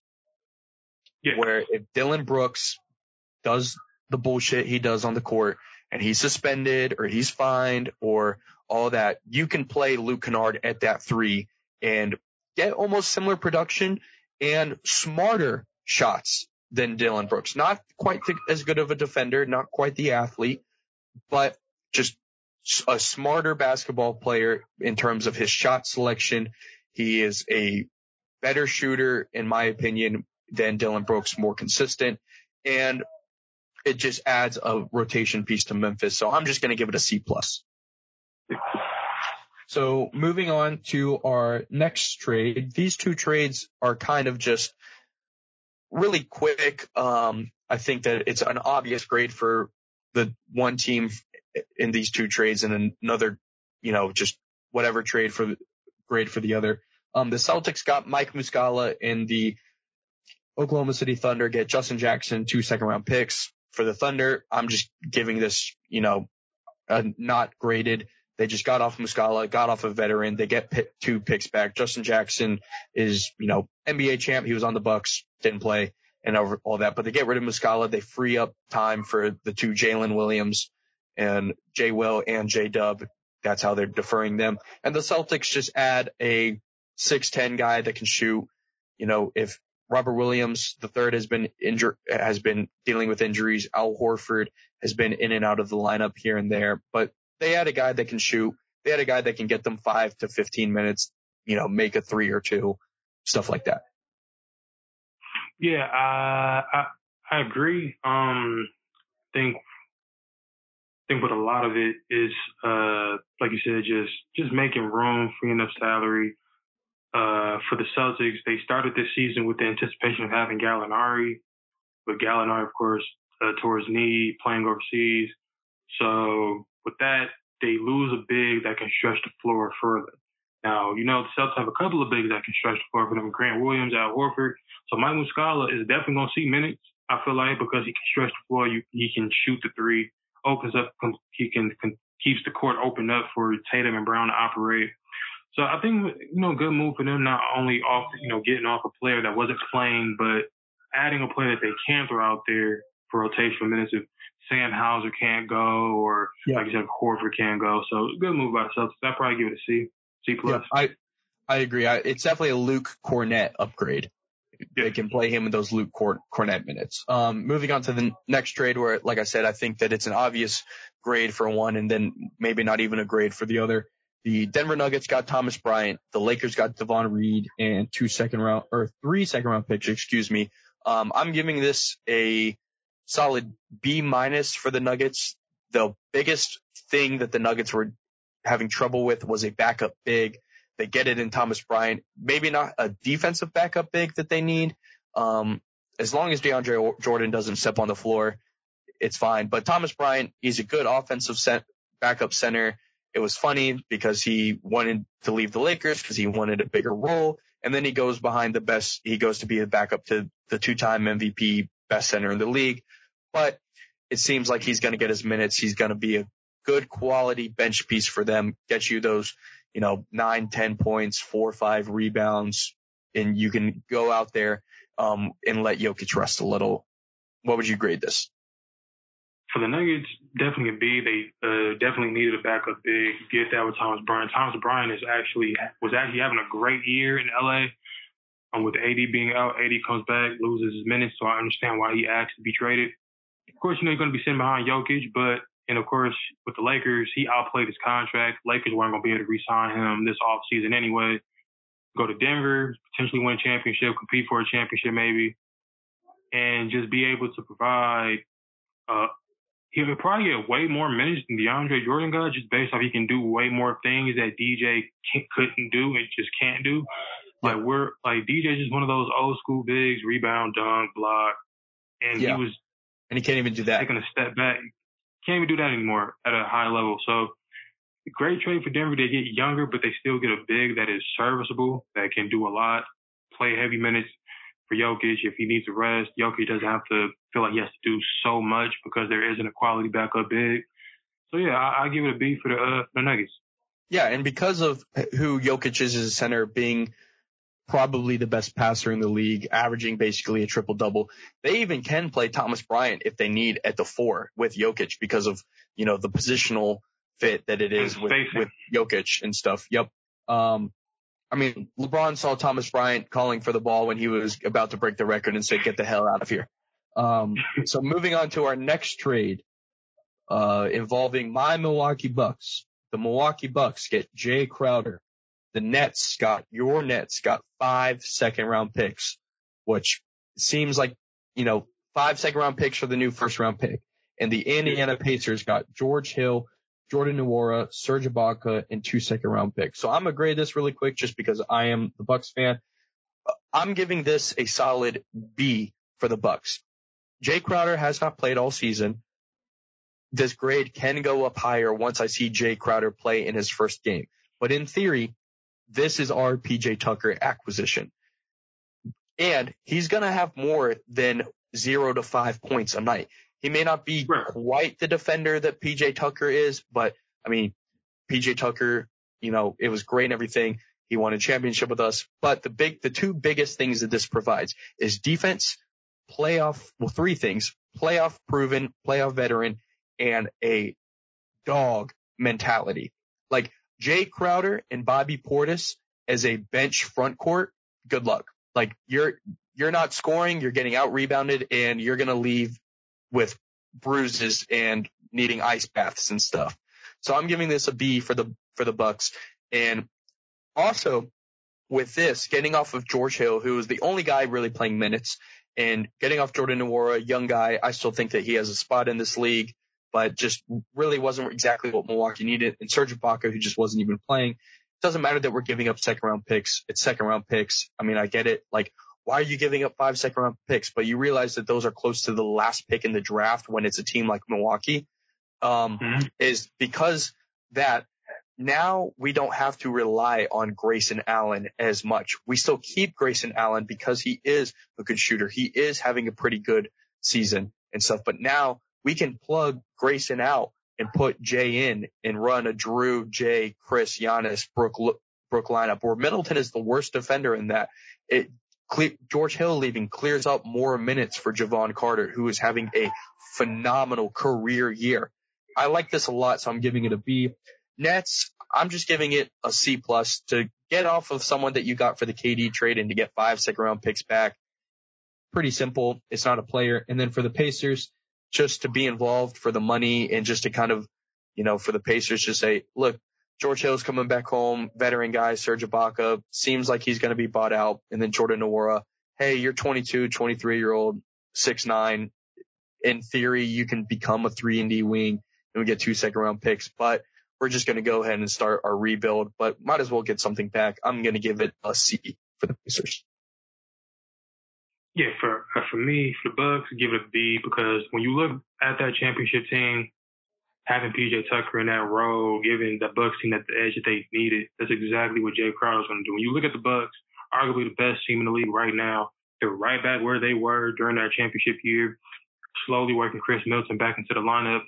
You're going to need a player like Jae Crowder when playoffs arrive because you know Jae Crowder has a bunch of playoff experience, played in a Two bunch of finals. played the finals, two finals appearances. So he's going to play the exact same role that PJ Tucker played. And he's a few years younger than PJ Tucker, which is also a plus. And So for the Bucks, way better offense. way better offense. Like you, you, the Bucks are right back in prime position to make another run at a title.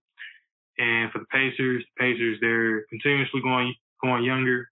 Uh, you bring in Jordan Orr, who you just add him to the rest of your rotation of young guys and Benedict III, Aaron Nembhard, uh, Chris Duarte, if he still finds himself in the rotation.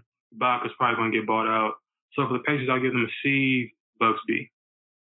And then for the Yeah. Nets, they they were just getting off a player that they didn't need, Like we already had a bunch of three and D wings coming. Jae Crowder didn't need Bucks wanted Jae Crowder for the whole season. They were at, the whole season they were asking for him. So helping out the Bucks there. So yeah, Bucks B, Pacers C. Yeah, I mean the Bucks they got their guy, and that's all the only move they made. I mean, the fact is they didn't really need to make other moves. It would have been like I saw like some Grayson Allen for Jordan Clarkson trades being thrown around, but I put it this way. The Bucks are one game behind the Celtics for the best, not only the best team in the East, but the best record in the league. Jrue Holiday has missed 17 games. Khris Middleton has missed 39 games, and you are only one game away from the best record in the league. Giannis is having a career year. Wow, he's already a two-time MVP. He's having a career year. Bias aside, no bias. Shout out the podcast. I think that Giannis is the MVP. He's third in scoring. He's second in now. I believe he's first in rebounding. I think he might have just passed Domantas Sabonis, but either way, he's one or two. They're ten and they're on a ten and no stretch. It seems like with the addition of Jae Crowder and Middleton coming back, that they could finish with the best record in the league. And as you said, just just prime. And the East, the East is easier. And also with trading Nora, it shows that they're fully committed to the growth and the development of MarJon Beauchamp. Yep who can find himself playing some huge minutes come the playoffs. Because MarJon Beauchamp is for his age and for his length, he's he's a pretty damn good defender right now. Yeah, and I think alongside Jevon Carter, Jae Crowder, like the Bucks, they look mm-hmm. great. And then of course, if the buyout market happens to turn in their favor and the player wants to sign with Milwaukee, if they can pull a player, we don't know who, you know. But hey, like the Bucks go right in prime position to compete for another title. Yep, and I mean to me, the Bucks have 11 guys that can that can play in the playoffs. 12 if you count MarJon, but like Giannis, Brook, Khris, Jrue, Bobby, Pat, Wes, Grayson, Jevon Jae, and Joe Ingles. That might be the best oh, man, one through eleven in the league. Yeah, like that's yeah, what I mean. Like, Joe Ingles played with Jae Crowder in Utah. They have chemistry. Yeah. Like we already know what the starting five is going to be when eventually um, Pat Connaughton goes back to the bench and Khris Middleton is back inserted. But that 10, that bench unit of you can throw out Jevon, Wes, Ingles, Pat, Jae, and Bobby, like that is an insane rotation. The fact that when it comes down to if the Bucks make the finals, it seems like three or two or three of those guys aren't going to be playing, and it's just to me that's that's absurd. I'm just happy as a Bucks fan, beyond blessed. Um, Moving on to our next trade involving another championship contending team. The Los Angeles, two in theory, the Los Angeles Clippers received Nah'Shon Bones Hyland, and the Denver Nuggets received two second round picks. I'm going to grade this really quick. I love Bones. I've seen Bones play live in college. I'm from Virginia, live in Virginia. He went to VCU. I saw Rashad Phillips, shout out Yoda, tweet about him. I knew that VCU was going to be playing against UVA. Went and watched. Great, great player. To me, it just seems like it's addition by subtraction. They lose on a quality bench guy, super young in his second season that is a microwave score, but just seem, I mean, from what all we've, we've read, he didn't like that he was benched by Michael Malone. He flew separate to their next road, road game on co- a commercial flight and everything it just it just seems like the Nuggets were just like, all right, whoever wants them, just give us whatever. I am surprised that it's the Clippers because now the Clippers are improved, and that's a team that the Nuggets could possibly face. So for the Nuggets, I'm giving it a C. They lose on a young quality guy, but as I said, addition by subtraction. And for the Clippers, I'm giving this a B plus, A minus. I think that Bones and Terance Mann can form a very interesting starting backcourt. I think that they're very, very, they complement each other very well. Bones being more of a scorer, Mann being more of a defender playmaker. I like this a lot. Mars, what do you think about this? Well, for the Clippers, I'm giving it a B. And the reason I'm giving it a B is because there was a lot of rumors circulating about them potentially either bringing in Kyle Lowry or bringing in VanVleet. But when you talk about bringing in Kyle Lowry and VanVleet, Clippers have to give up quite a lot for those. Yep. Now, they needed a point guard. John Wall didn't work out Of course, they traded Reggie Jackson. And with Bones, you get a young, proven scorer who's hungry. And now, and when you look at the situation in Denver, Bones was going to outplay his role because he's just that good off the bench. Yep. eventually going to get an opportunity to start. It just wasn't going to be in Denver because of Jamal Murray. With that being said, he goes to the Clippers and young guy, hungry, playing with Kawhi and PG. Sky's On a team that him. needs a backcourt. on a team that needs a backcourt, that needed a guard to start, that could, that could play a certain amount of minutes. So I really like the trade for the Clippers. And for the Nuggets, I would have given the Nuggets like a C, but if I can break some news, that if I could break some news, that's okay. Reggie Yes. Jackson just signed with the Nuggets. Oh wow. So basically so basically that- almost a trade. Basically almost a trade. yeah, you um basically a sign and trade, if you will. So with that, you get a backup point guard at Reggie Jackson who isn't going to care about not starting because he's been a backup before. He's a vet. Come off the bench, do the same exact things that Bones can do, and not worry about his minutes. So for for both the Clippers and the Nuggets, I'm gonna give it a B. Yeah, no, I, wow, breaking news on the podcast. First time breaking news has ever happened on the podcast. But yeah, I'm bumping this up for the Nuggets to now a B because now they, they just got Reggie Jackson, who, as you said, can provide basically what Bones Hyland did, but without the attitude. Um, so wow, that's, yeah, I like this. I like this for both. I mean, it's basically a trade without being a trade. Um, but moving on to our next trade, um, which one was just very, very surprising to me. Just didn't really see it coming. Uh, the Portland Trailblazers received Matisse Thybulle. The Philadelphia 76ers received Jalen McDaniels from the Hornets, not to be confused with his brother Jaden on the Timberwolves, and two second round picks. And the Hornets received Svi Mykhailiuk, who got, went to the Trailblazers in the Cam Reddish trade and getting flipped to the Hornets, uh, for two second round picks. What do you think about this one, Mars? I think for Portland, I'm gonna give it a I'm gonna give it a B plus. Gives them an extra defender. Um, Thybulle isn't really known for his shooting, but occasionally he can hit a three from the corner. Um, with Philly, I was a little surprised. I know they were trying to move Thybulle for a while. I thought Thybulle could have possibly stayed, but I guess that frees up more minutes for Maxey. Uh, you get McDaniels, who Mc, uh, McDaniels is a great great big, versatile.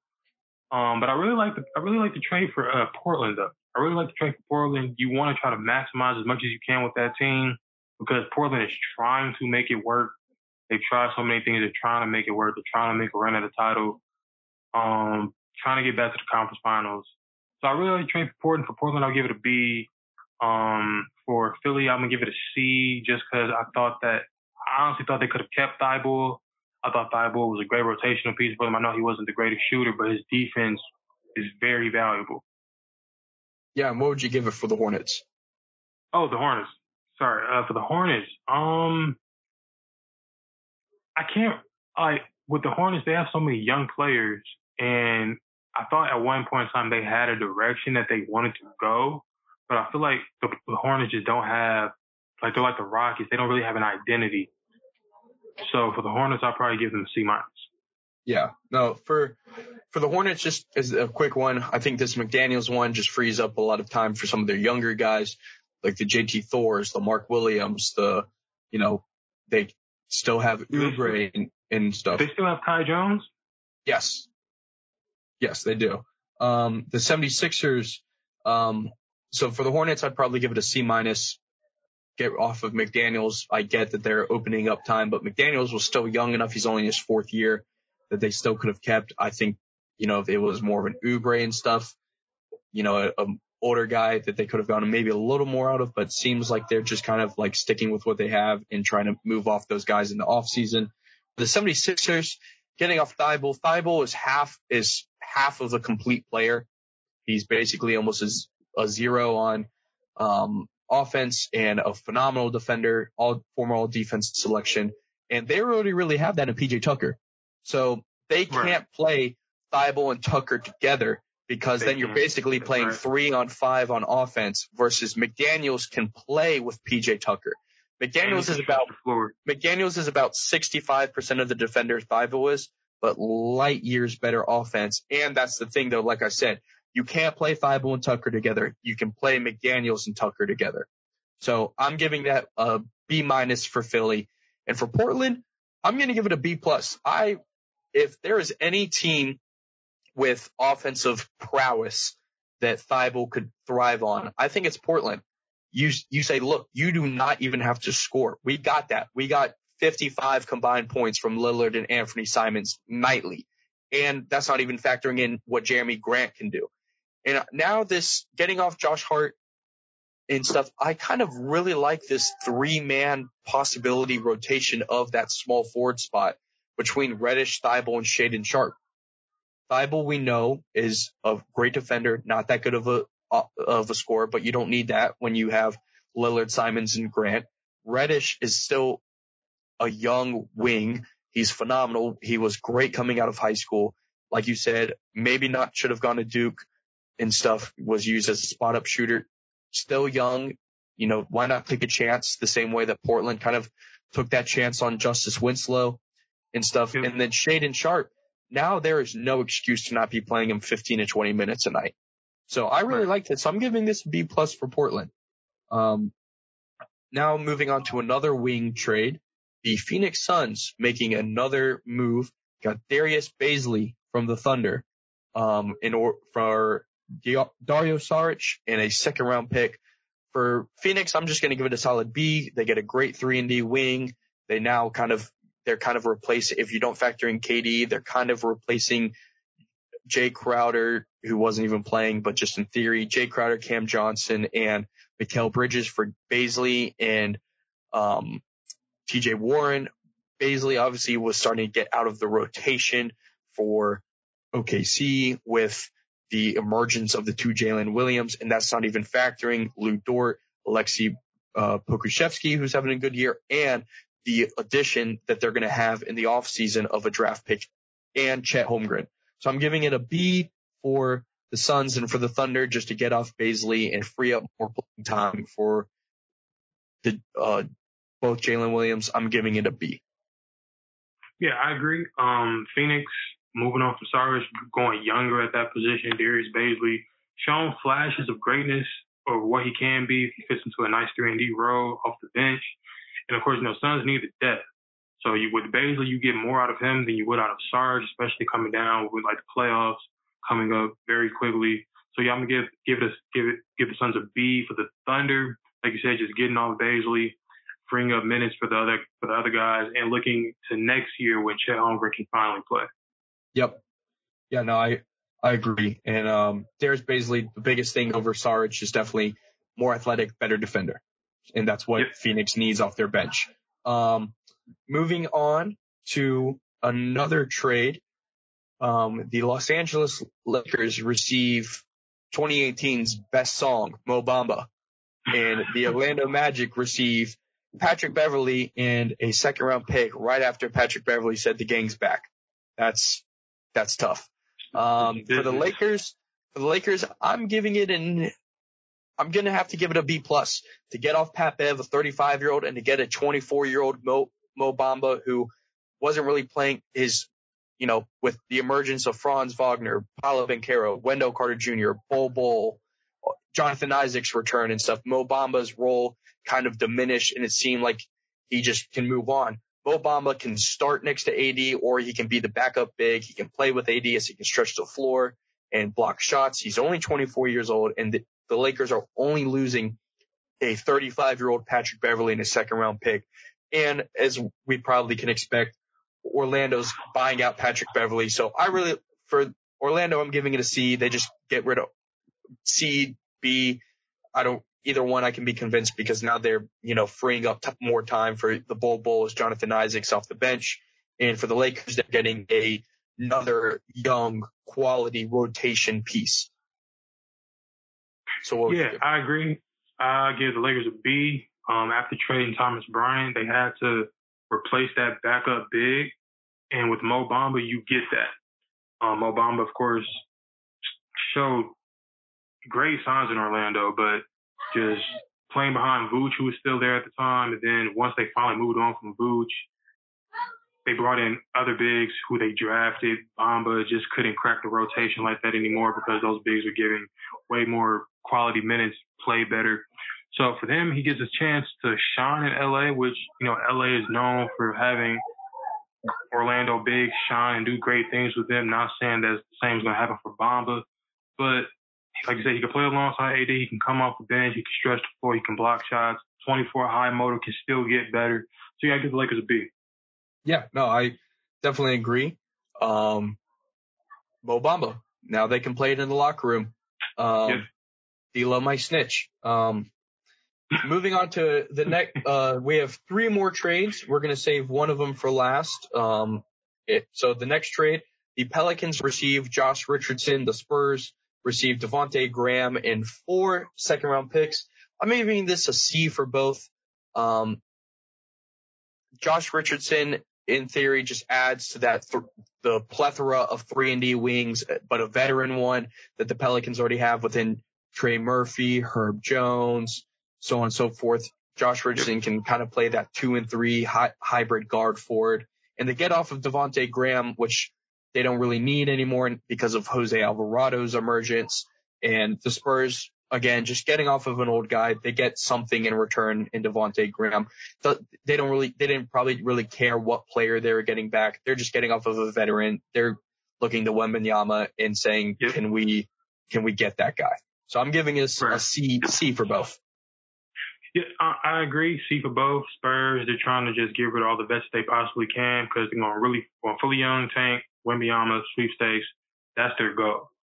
For the Pelicans, you, you bring in a veteran, like you said, veteran 3 and D, 3 and D presence, played in a couple of playoff series, knows his role quite well, knows what the Pelicans are going to try to do, trying to do.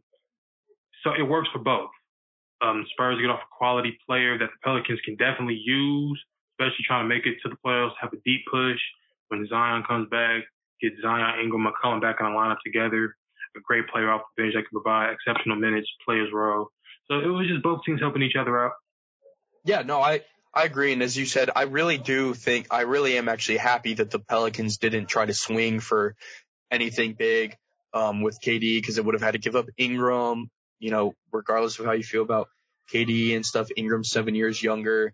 Whether they try to swing for OG Anunoby, who they basically, you know, is basically Herb Jones and Trey Murphy esque and stuff. At the end of the day, they're just saying, listen, we haven't really seen Ingram, Zion, and McCollum together. We've got great young guys in Alvarado, Herb Jones, and Murphy, and we've got good solid veterans in Larry Nance Jr. and Jonas Valanciunas, and they just add to that with Josh Richardson. So I really right. like that the Pelicans did that. Moving on to our second to last trade, the Los Angeles Clippers receive Mason Plumlee and the Hornets receive Reggie Jackson, who, as we know, just was bought out and signed with the Denver Nuggets. So basically, just we're not going to grade this for the Hornets. What would you grade this for the Clippers? Getting Mason Plumlee, a guy that can either start over Ivica Zubac or back up Ivica Zubac, and now they just, regardless, they have two bigs now. I give it a B for the Clippers because Mason Plumlee has been playing out of his fucking mind this season. Like, yeah. just seeing his stat line, seeing what in some of the games that he's been playing, he's more valuable than Ben Simmons. And which, if you told me three years ago that in 2023 Mason Plumlee would be more valuable than Ben Simmons, I probably would have slapped you in the face. Yeah, I got to slap myself in the face because Mason Plumlee is more valuable than Ben Simmons. So yeah, I give it a B. He's a great quality backup big, but he can start on some nights for Zubac. Zubac and Plumlee are essentially the same player. You're gonna yeah. get the same things from. You're gonna get the same play style. It's just a security blanket if Zubac can't go one night or if he's to miss like a week or two with a hamstring injury. You yep. plug in Mason Plumlee, no one drops off, same production is there. So I give the Clippers a B. Yeah, I'm going to give it a, a B for the Clippers as well. They're both post scores. Um, Zubac is a better rebounder, whereas Plumlee is a better playmaker. But the thing is, Zubac isn't that bad of a playmaker, and Plumlee no. can get you eight to ten boards and stuff. Um, and as, as we both said, Plumlee as a backup big is an upgrade over kind of what Isaiah Hartenstein did for the Clippers last year, um, just in terms of who he is as a player, or you can put Zubac to the bench and just have a great guy in Plumlee that can play. Um, so I'm giving this a B. And now we're going to move on to our last trade only because we still don't know whether or not it's going to happen. It's a yeah. four team trade. The Warriors receiving, getting back Gary Payne II the Pistons receiving James Wiseman, the Hawks receiving Saddiq Bey and the Trailblazers receiving Kevin Knox and five second round picks. So just for those that don't know, this was a four team, tr- uh, three team trade that ended up turning into a four team trade. Apparently Gary Payton II is failing his physical. Apparently he was playing through injuries, so on and so forth. His agent saying that he didn't get any of these t- Toradol shots, which is a painkiller. He's saying that he's okay. It's just whatever, but he's expected to miss a lot of the regular season. So this trade is still, we're going to just say not applicable for any grade, but we're just going to talk about if this trade does go through, what does this mean for each team? So no grades, just what do you think if this trade goes through happens for each team? Like what does it mean? How do you like it? So on and so forth. I think the NBA gave the Warriors a deadline. I think the dead, I don't know if the deadline was for tonight or tomorrow night. I think it's tomorrow. I think okay, it's tomorrow. tomorrow night. I think gave them a deadline. I think 9:30 Eastern time to either accept the trade or just void it all completely. But this affects four different teams. Yeah. It affects four different teams. Now, looking at the trade and where players are going, I didn't really like Jay, uh, James Wiseman going to the Pistons because you have Jalen Duren. Yes. Jalen Duren, who just had a monster game last 30 night. and 17 at 19 30 and years 17, old. OT win, 19, he's a man child. And you have, and you're trying to bring in Wiseman, and Wiseman isn't going to play over Duren. No. Wiseman is still trying to, and Wiseman is great. We've shown, like he, we've seen him show signs of how great he can be. He just can't stay healthy. That's of Yep. no fault of his own, just the name of the game. Now, I don't really understand why the Pistons would want to acquire another young big when you have Duren, when you, unless, unless they plan to play them both together, which I don't really see That cannot that happen. making much of sense. Can't happen. So, and then with the Hawks, I know the Hawks probably want this trade to go through because you're, Oh, the yeah. Hawks are getting a shooter and Saddiq Bey who can, as we've seen, Saddiq Bey can give you 40. Yeah. Yeah. No, and then I, with the, then with the the, Warriors, the Warriors, Kevin Knox too. Yeah, Kevin Knox, Yeah. yeah, who? Yeah. Like, Yeah. They got five the second round picks. Kevin Knox is whatever. They got five round Yeah. They were just the fourth team in just to help facilitate the other three getting green on it. Now with the Warriors trying to bring back Gary Payton the second, it's a great trade for them. It's a good thing. He he won a championship with them, played exceptional defense with them when they needed it in the playoffs. Fortunately, he just couldn't pass his physical. Now, I, if I was to assume, I think the Warriors are going to go through with the trade, Yes. especially I so considering too. that Steph Steph is already out for the next three, four weeks, maybe. Steph is going to miss the All Star game, all of that. So why not? And if Gary Payton is still going to miss a week or two at once the trade goes through, why not just accept that, accept that fact?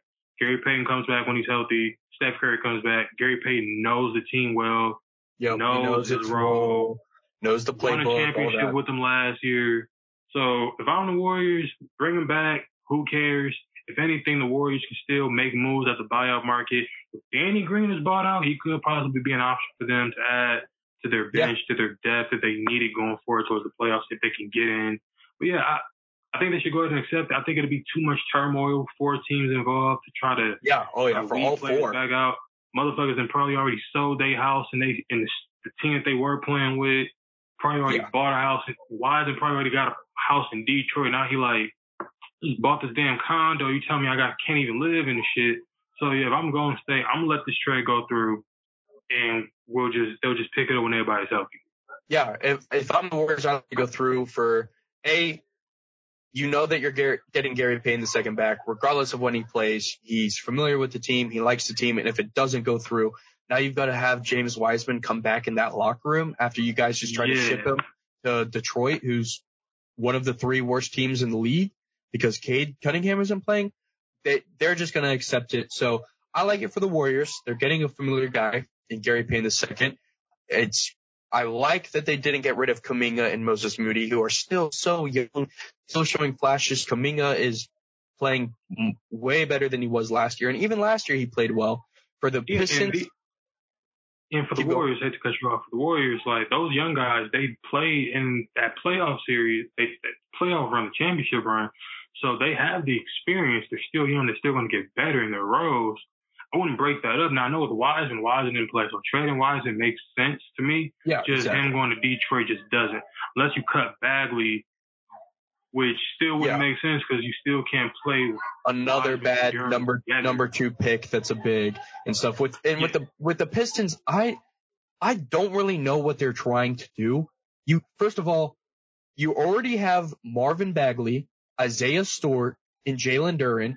Jalen Duren is 19 years old. Jalen Duren is the youngest player currently playing in the NBA, and he just had 30 points, 17 boards, 17 and four and four blocks And at 19. I'm I'm two and a half years older than Jalen Duren, and he just did that. He is a man child, and now you're bringing in Wiseman, and after you just paid uh, signed Bagley to a three-year, 37 million contract, while you already have Isaiah Stewart, who the only reason he's on the bench is because of how good Jalen Duren is, and the only player that you move off of is Saddiq Bey, who's a 23, 24 year old, 6'9 scorer who is a three and D wing. He can score 15 points. He's not that great of a defender, but he doesn't need to be in Atlanta because of DeAndre Hunter.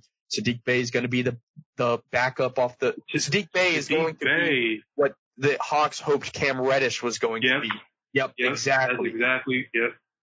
Because I, I, I mean, I'm glad we were here. We were here with that. Yep, we were here I that. like I like it a lot for Atlanta. I think that this boosts Atlanta up a level.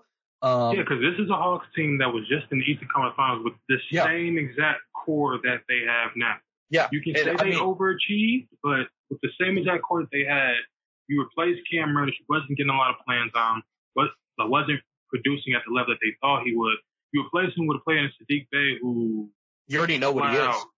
score. You know Yeah, he what dropped, he is. he dropped seen the tape 50 last year. He dropped 50 Yeah. last year. He has a 50 point game on his resume. So Yeah. for the Hawks, you're And hoping, it- and as a Hawks fan, you're dying right now because you hope that the Warriors just say, you know what, let the trade go through. Yeah. Sure, screw it. The Screw only it. Yeah. team in the only team in this trade that is, I'm not saying get a fuck, but just doesn't make sense is Detroit. I don't know what they're doing in that front office, but all of your bigs are 19, 21, 24. Like they're all young. Yeah. You can't play none of them together. Yeah, exactly. That's that's the thing too. Is you can't is it's not the fact of how young they are and how many they have. It's the fact that you can't play them together. Like that's why like Isaiah Stewart and Jalen Duren aren't even playing, and both of them are better than James Wiseman currently is. Not talking about potential, but the fact is you can't even play Beef Stew and Jalen Duren together. Just shows, and now you're just gonna have four, you know, bigs and stuff, and then It's with the Hawks, with the Hawks, as you, as you said, Saddiq Bey is going to be what Cam Reddish wanted to be. The Hawks, I really like this for the Hawks if it goes through. Trae Young, Dejounte Murray, DeAndre Hunter, John Collins, who ended up not getting moved, Clint Capela, and then coming off the bench, you have Bogdan Bogdanovich and Saddiq Bey. That is a really good top seven in a now weaker Eastern Conference. And Okongwu, Okongwu was a decent And, backup. big. and Onyeka Okongwu and AJ Griffin, who had like that's a solid nine in what is now a weaker Eastern Conference. The Hawks are going to be just like the Raptors. They're going to have a way better second season. Way better Oh, second yeah. season. Oh yeah. We get it together. So yeah, if this trade goes through, I really like it for the Hawks. I really do. Yeah, and for the Trailblazers, it, it's kind of whatever. They get off Gary Payne the second. They get five second round picks. And again, Yeah, As we I never alluded- played.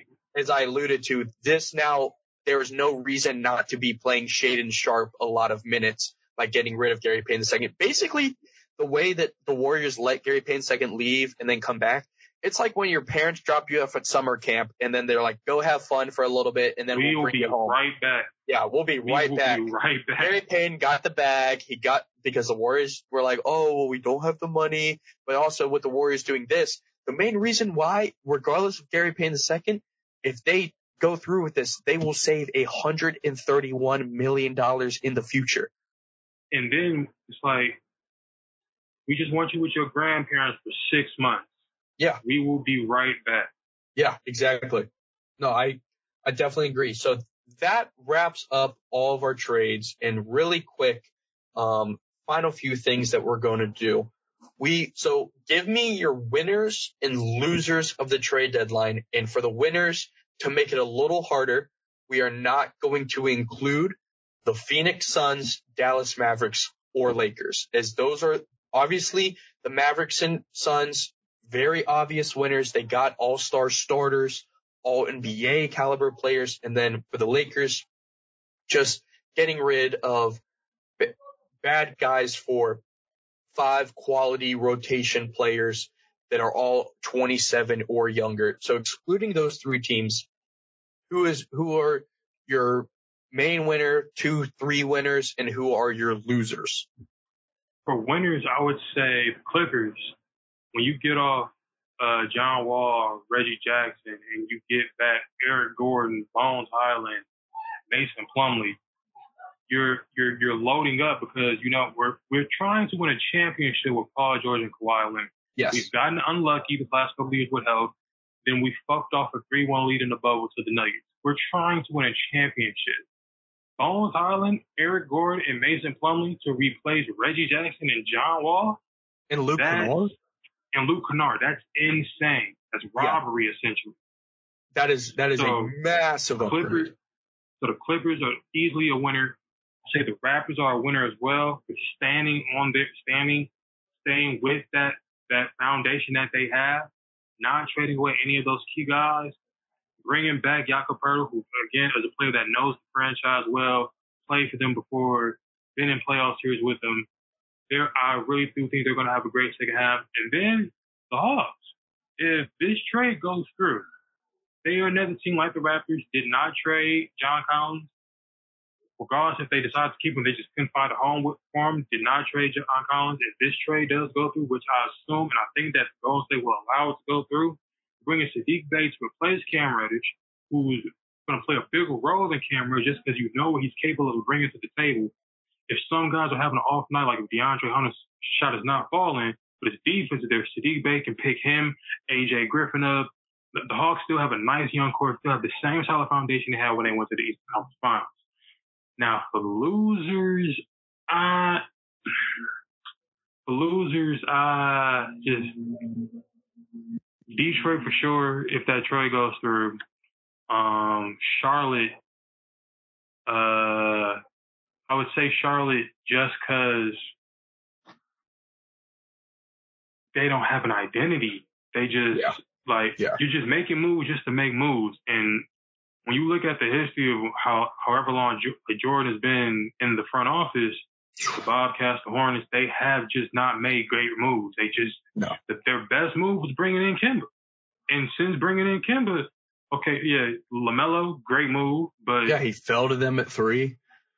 Like, like after LaMelo, what do you do around that? You, like, I would have thought PJ Washington would have been traded. Instead, you trade Plumlee and you don't get nearly what you might have, what you could have gotten back from, in my opinion. And then if there's any other loser out there, I'll probably say maybe Houston. Um, we know Houston, they're not doing anything. They're tanking. But eventually, like when you look at the young talent that Houston has, you have to put it together eventually. Build around Sengun.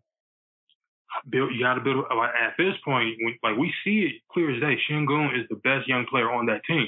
Easily. And he's big. So you build around your big. He's now, 20 years old. Great. 20. Jalen Green is great, but he's inconsistent at times. Chucks up yep. a lot of bad shots. That will come with age. Not worried about that. Kevin Porter Jr. That's a great backcourt. They can score at will, but they just have they have a lot of guys. They have a lot of young guys. I feel that are just out of the loop. Like they play, but they're out of the loop. Like KJ yeah. Martin, he plays, but it's like, does he really play? What does he really bring to the Rockets? Yeah, He's undersized. Deshaun, Deshaun Tate, you know, yeah, those just, guys. Jae'Sean Tate, both of those guys are undersized wings who they try to play at the four sometimes. Like it, so with Houston, they just don't really have an identity. So I'll, I'll consider them losers as well. Yeah. All right. So for my winners, I agree. I think outside of the three teams we excluded, because obviously those would be the three winners. I think the Clippers, um, it just to finally, it doesn't seem like they're like fake contenders anymore. Just to get off of John Wall, who was not playing great, Reggie Jackson, who they, we knew what he was, Luke Kennard, who, as we said, was inconsistent, and to get first of all, address your main need, your two main needs, a backup big and backcourt. You get Bones Hyland and Eric Gordon, who I think both will end up starting, which allows Terance Mann and Norman Powell to slide to the bench. And even if, even if, regardless of between those four of Bones, Eric, Gordon, Norman Powell, and Terance Mann, two of them are coming off the bench. That is phenomenal for the, for the Clippers depth. And now you're adding, and then the same with Plumlee who whichever isn't starting between Plumlee and Zubac is now on the depth. You add those three, those three non, whoever's not starting between those, you know, the four backcourts that we, t- players that we talked about, and then the two centers, and you add in Covington and Batum. That is a solid, solid, way better 10 man rotation than what the Clippers were already running. Um, I would say, as you said, I agree that the Hawks, if the trade goes through, because that just adds, on, in theory, a fifth, a guy that can score 15 points. He's, you know, going to be their seventh man because Bogdan Bogdanovich is their sixth man and stuff just adds in, as we said, just another. And I do think the only reason John Collins was not moved was because Phoenix got Kevin Durant. I think if. Phoenix didn't get Kevin Durant, it seemed that John Collins was going to was either Utah, Phoenix, or Indy. But I think that once um, Kevin Durant went to Phoenix, that eliminates it. And then Utah, they were just kind of like, okay, we don't really need to make a win now move when we can get rid of these guys, embrace the tank while kind of like retool, not rebuild because they have good quality players, but so many first round picks. And then Indy just being like, okay, same thing as Utah we have good quality guys. You know, they signed the Miles Turner extension and stuff. I would say the two other winners, just because they addressed, um, exactly what they need and they're already championship contenders are Denver and Milwaukee. Um, for Denver to get Thomas Bryant and now sign, um, Reggie Jackson, I think that's a win. They, you know, they got rid of Bones Hyland and they got Reggie Jackson basically for a um, similar player, maybe not quite the same ceiling, just because Bones is so much younger. We already know who Reggie Jackson is, but veteran. And then to get Thomas Bryant, the main thing that the Nuggets needed was a backup center. Backup center, they get one and an offensive minded one that they can still score. And then for Milwaukee, finally just getting the guy that they want in Jae Crowder, adding that PJ Tucker and without getting rid of a key ro- rotation player. Like the, they didn't get rid of Grayson Allen, who was always thrown around, and they didn't get rid of a future, um, their two biggest assets, which are Mar- MarJon Beauchamp and their 2027 first round pick, and they get a guy, and they only really give up George Hill and Jordan Nwora. So I think that that's a win. Losers, I actually have the Raptors as a loser. I understand your reasoning is them as a winner, but for me, the only reason I'm putting them as a loser is this summer they are going to have to pay Fred VanVleet, Gary Trent Jr., and Jakob Poeltl. I don't think that OG Anunoby's trade value will ever be as high as it just was. No. I don't think that, um, that Fred VanVleet is going to get, if they do a sign and trade, I don't think that he's going to get as much as he would have at the deadline. Gary Trent Jr., I don't, you could have gotten him for the Lakers second round picks and like Max Christie, Austin Reaves and stuff, you know, youth and picks and stuff and all that. I do, I do like the move for this season, but just looking into the future and stuff of what they could have gone if they did kind of do embrace a rebuild in a way that. Cause you can't sign and trade everybody. Exactly. And also just like, as I said, most, the three biggest trade assets they had, VanVleet, Anunoby, and Gary Trent Jr., I don't think their trade value is ever going to be as high. I mean, there was being talked about that like OG Anunoby was going to go for like three to five first round picks. Like, come on. And you're, you're not going to get that this offseason with some of the, the moves being made. I agree with the Hornets. I'm surprised that Kelly Oubre is still on the roster. I'm surprised PJ Washington is still on the roster. I'm, I'm surprised, surprised Gordon Hayward's still there. I, for Gordon Hayward, uh, the only move I could see, a, the only move, and I think this could be an offseason one, Gordon Hayward for Ben Simmons, the contracts match. Ben's, why not for Hornets? You know, at this point, what the hell? Screw it, try it right. and stuff. You know, have him play with LaMelo, blah, blah, blah. And for Brooklyn, just go get another three and D wing or whatever. Um, but for the Hornets, as I said, I'm still surprised. Oubre's on the roster. Rozier's on the roster. PJ Washington is on the roster. Mason Plumlee, we kind of saw that coming the trade coming because now it frees up Mark Williams, who in his first start the other night got a double double um, as a rookie. But to ha- still have those three and to be the one that the Jalen McDaniels to be the one you move off of, I'm a little confused by, um, just because of the Oubre Rozier kind of already being proven products in the NBA. And I can't really think of another loser. I mean, Detroit, but as we kind of talked about, Detroit, what is Troy Weaver cooking? Don't let him cook. But to be fair, like I think that when Cade comes back after this summer, I think that there is going the Detroit's going to look different. And the main other reason is you could have gone a first round pick for Bojan Bogdanovic as a who is 34 years old. I don't know if he's going for a first round pick this summer because then he'll be a he'll be his 35 year old season. So I factor in Detroit. And then the last thing we're going to do before we sign off we just heard that Reggie Jackson's going to Denver. Who are some buyout market guys that you would like to sign to certain teams? Like not just, oh, I think that he likes this, this, this, and this. Tell me of two or three players in the dream teams you want to see them play for. That's a good. That's great. Um, I think you look at Westbrook. I don't think he plays a single game in Utah. Westbrook, has, since he signed that five-year supermax extension with the Thunder, he's changed teams every year since he signed that contract.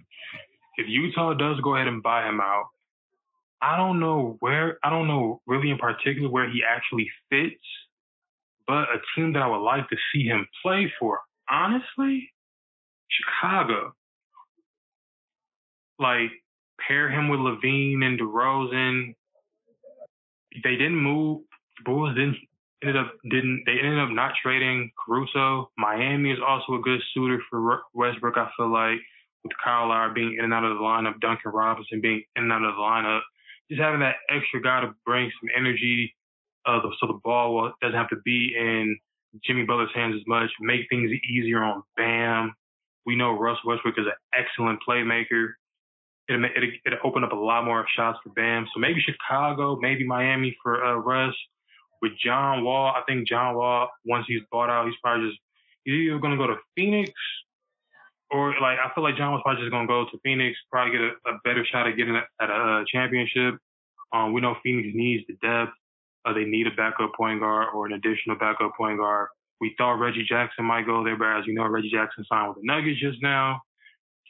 Um, I know they said that he wasn't going to get bought out, but if the Cavs do decide to buy out Kevin Love, I would love to see Kevin Love go to the Lakers. I know they probably don't. I don't know how that might work with all the bigs that they do have, but a lot of the bigs that they sign, besides Mo Bum, he can't really step out and shoot the three like Kevin Love can. Kevin Love is also an excellent rebounder, and Kevin Love is great friends, won a championship with LeBron, so it just makes sense for me, to, in my opinion.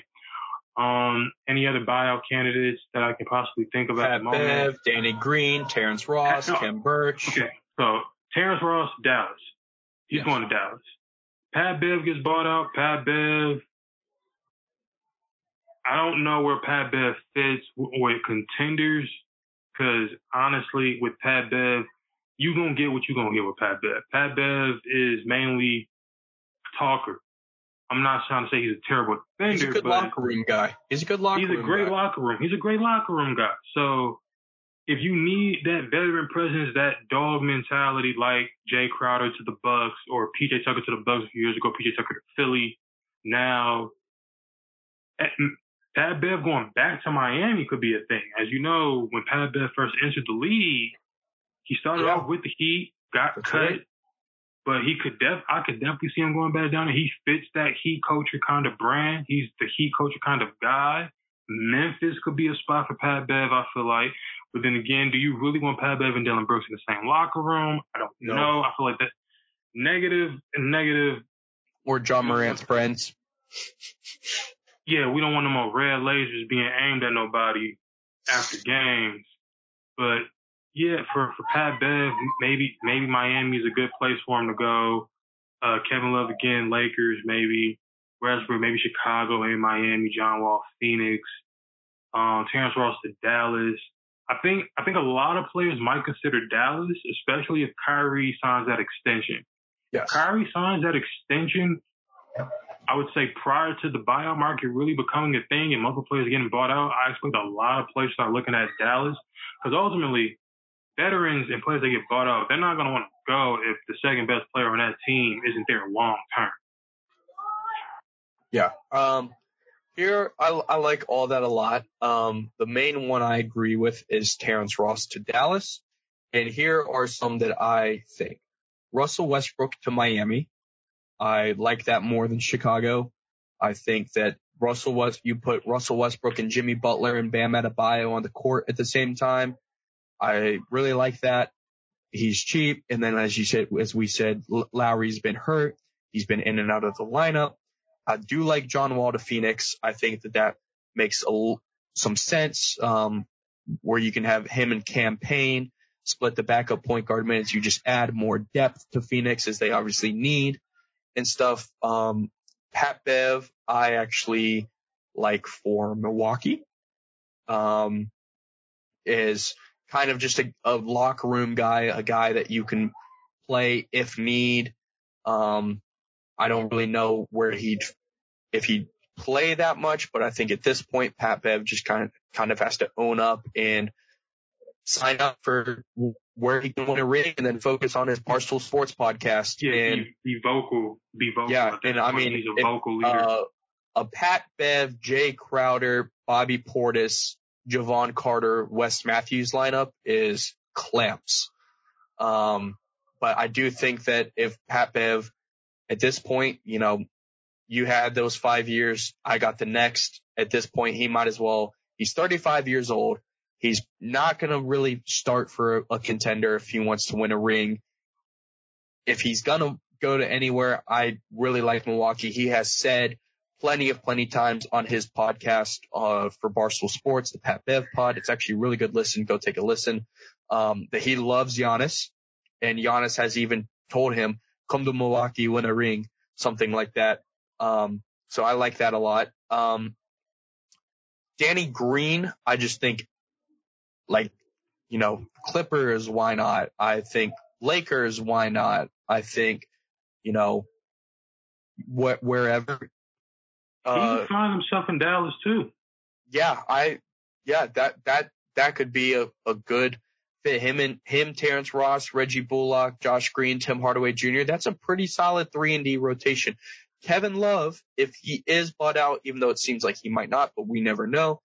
I actually like Kevin Love for the Clippers more than the Lakers. I think Kevin Love is a better fit with the Clippers. With the Lakers, I look at guys that can play the 4-5. I look at LeBron James, Jarred Vanderbilt, Anthony Davis, Mo Bamba, right. Wenyen Rui Hachimura. And that's five players that we've already listed before we even get to the Wenyen Gabriels um, of the world and stuff. Versus he goes to the Clippers. Marcus Morris slides to the bench. Kevin Love can start. I or Kevin Love can be your backup for, um, regardless of if you want to start between him and Marcus Morris. And you him in a Zubac or Plumlee um, four or five, that is boards, boards, boards. You have a post scorer in the five between Plumlee and Zubac, and you have a shooter in Kevin Love, and he's in LA and all that. I I just really think that if Kevin Love goes anywhere where he kind of wants to win that second ring. It's Clippers, maybe Dallas. He's familiar with Kyrie. He likes Kyrie. Um, he can kind of, Maxi Kleber's been hurt.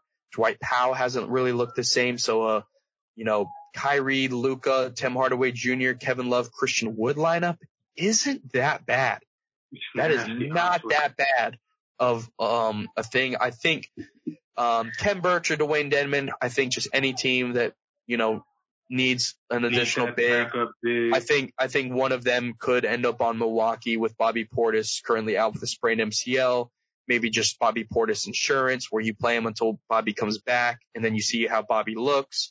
Um, they, either of them could end up on Boston as they need another defensive big as even though Mike they got Mike Muscala, he's he's a shooter, he's not a defender.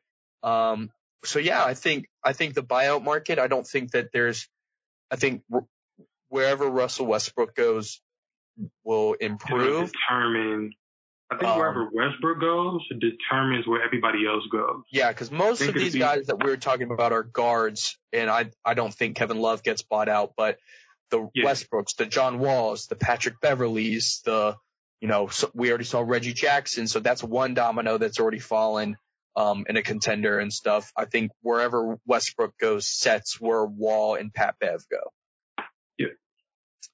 So that is our episode, everybody. Thank you for tuning in to Not Your Normal Read. Um, thank you to Mars for joining me. Mars, go ahead and plug your stuff again. Tell them where to find you. Tell them where to listen to.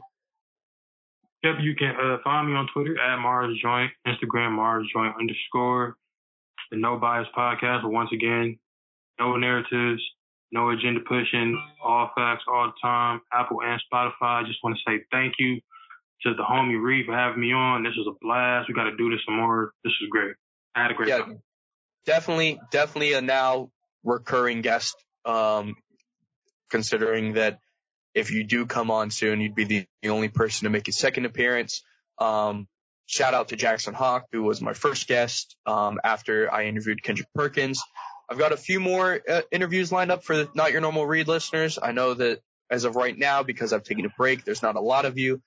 Uh, we've got Pee Wee to plug for Bleacher Report as a lined up interview. So look out for that. Um, expect one to two episodes a week and Mars will definitely be making a return.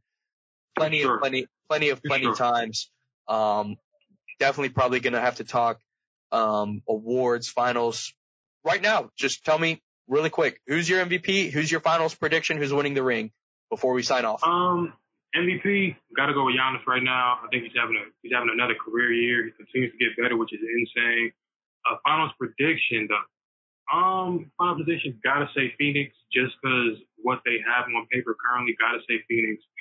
Phoenix, Milwaukee, part two. I'm going Phoenix, Milwaukee, part two. I think the Bucks are going to edge out Celtics. I think they're going to get revenge for last season with Khris Middleton being back, then being completely healthy again.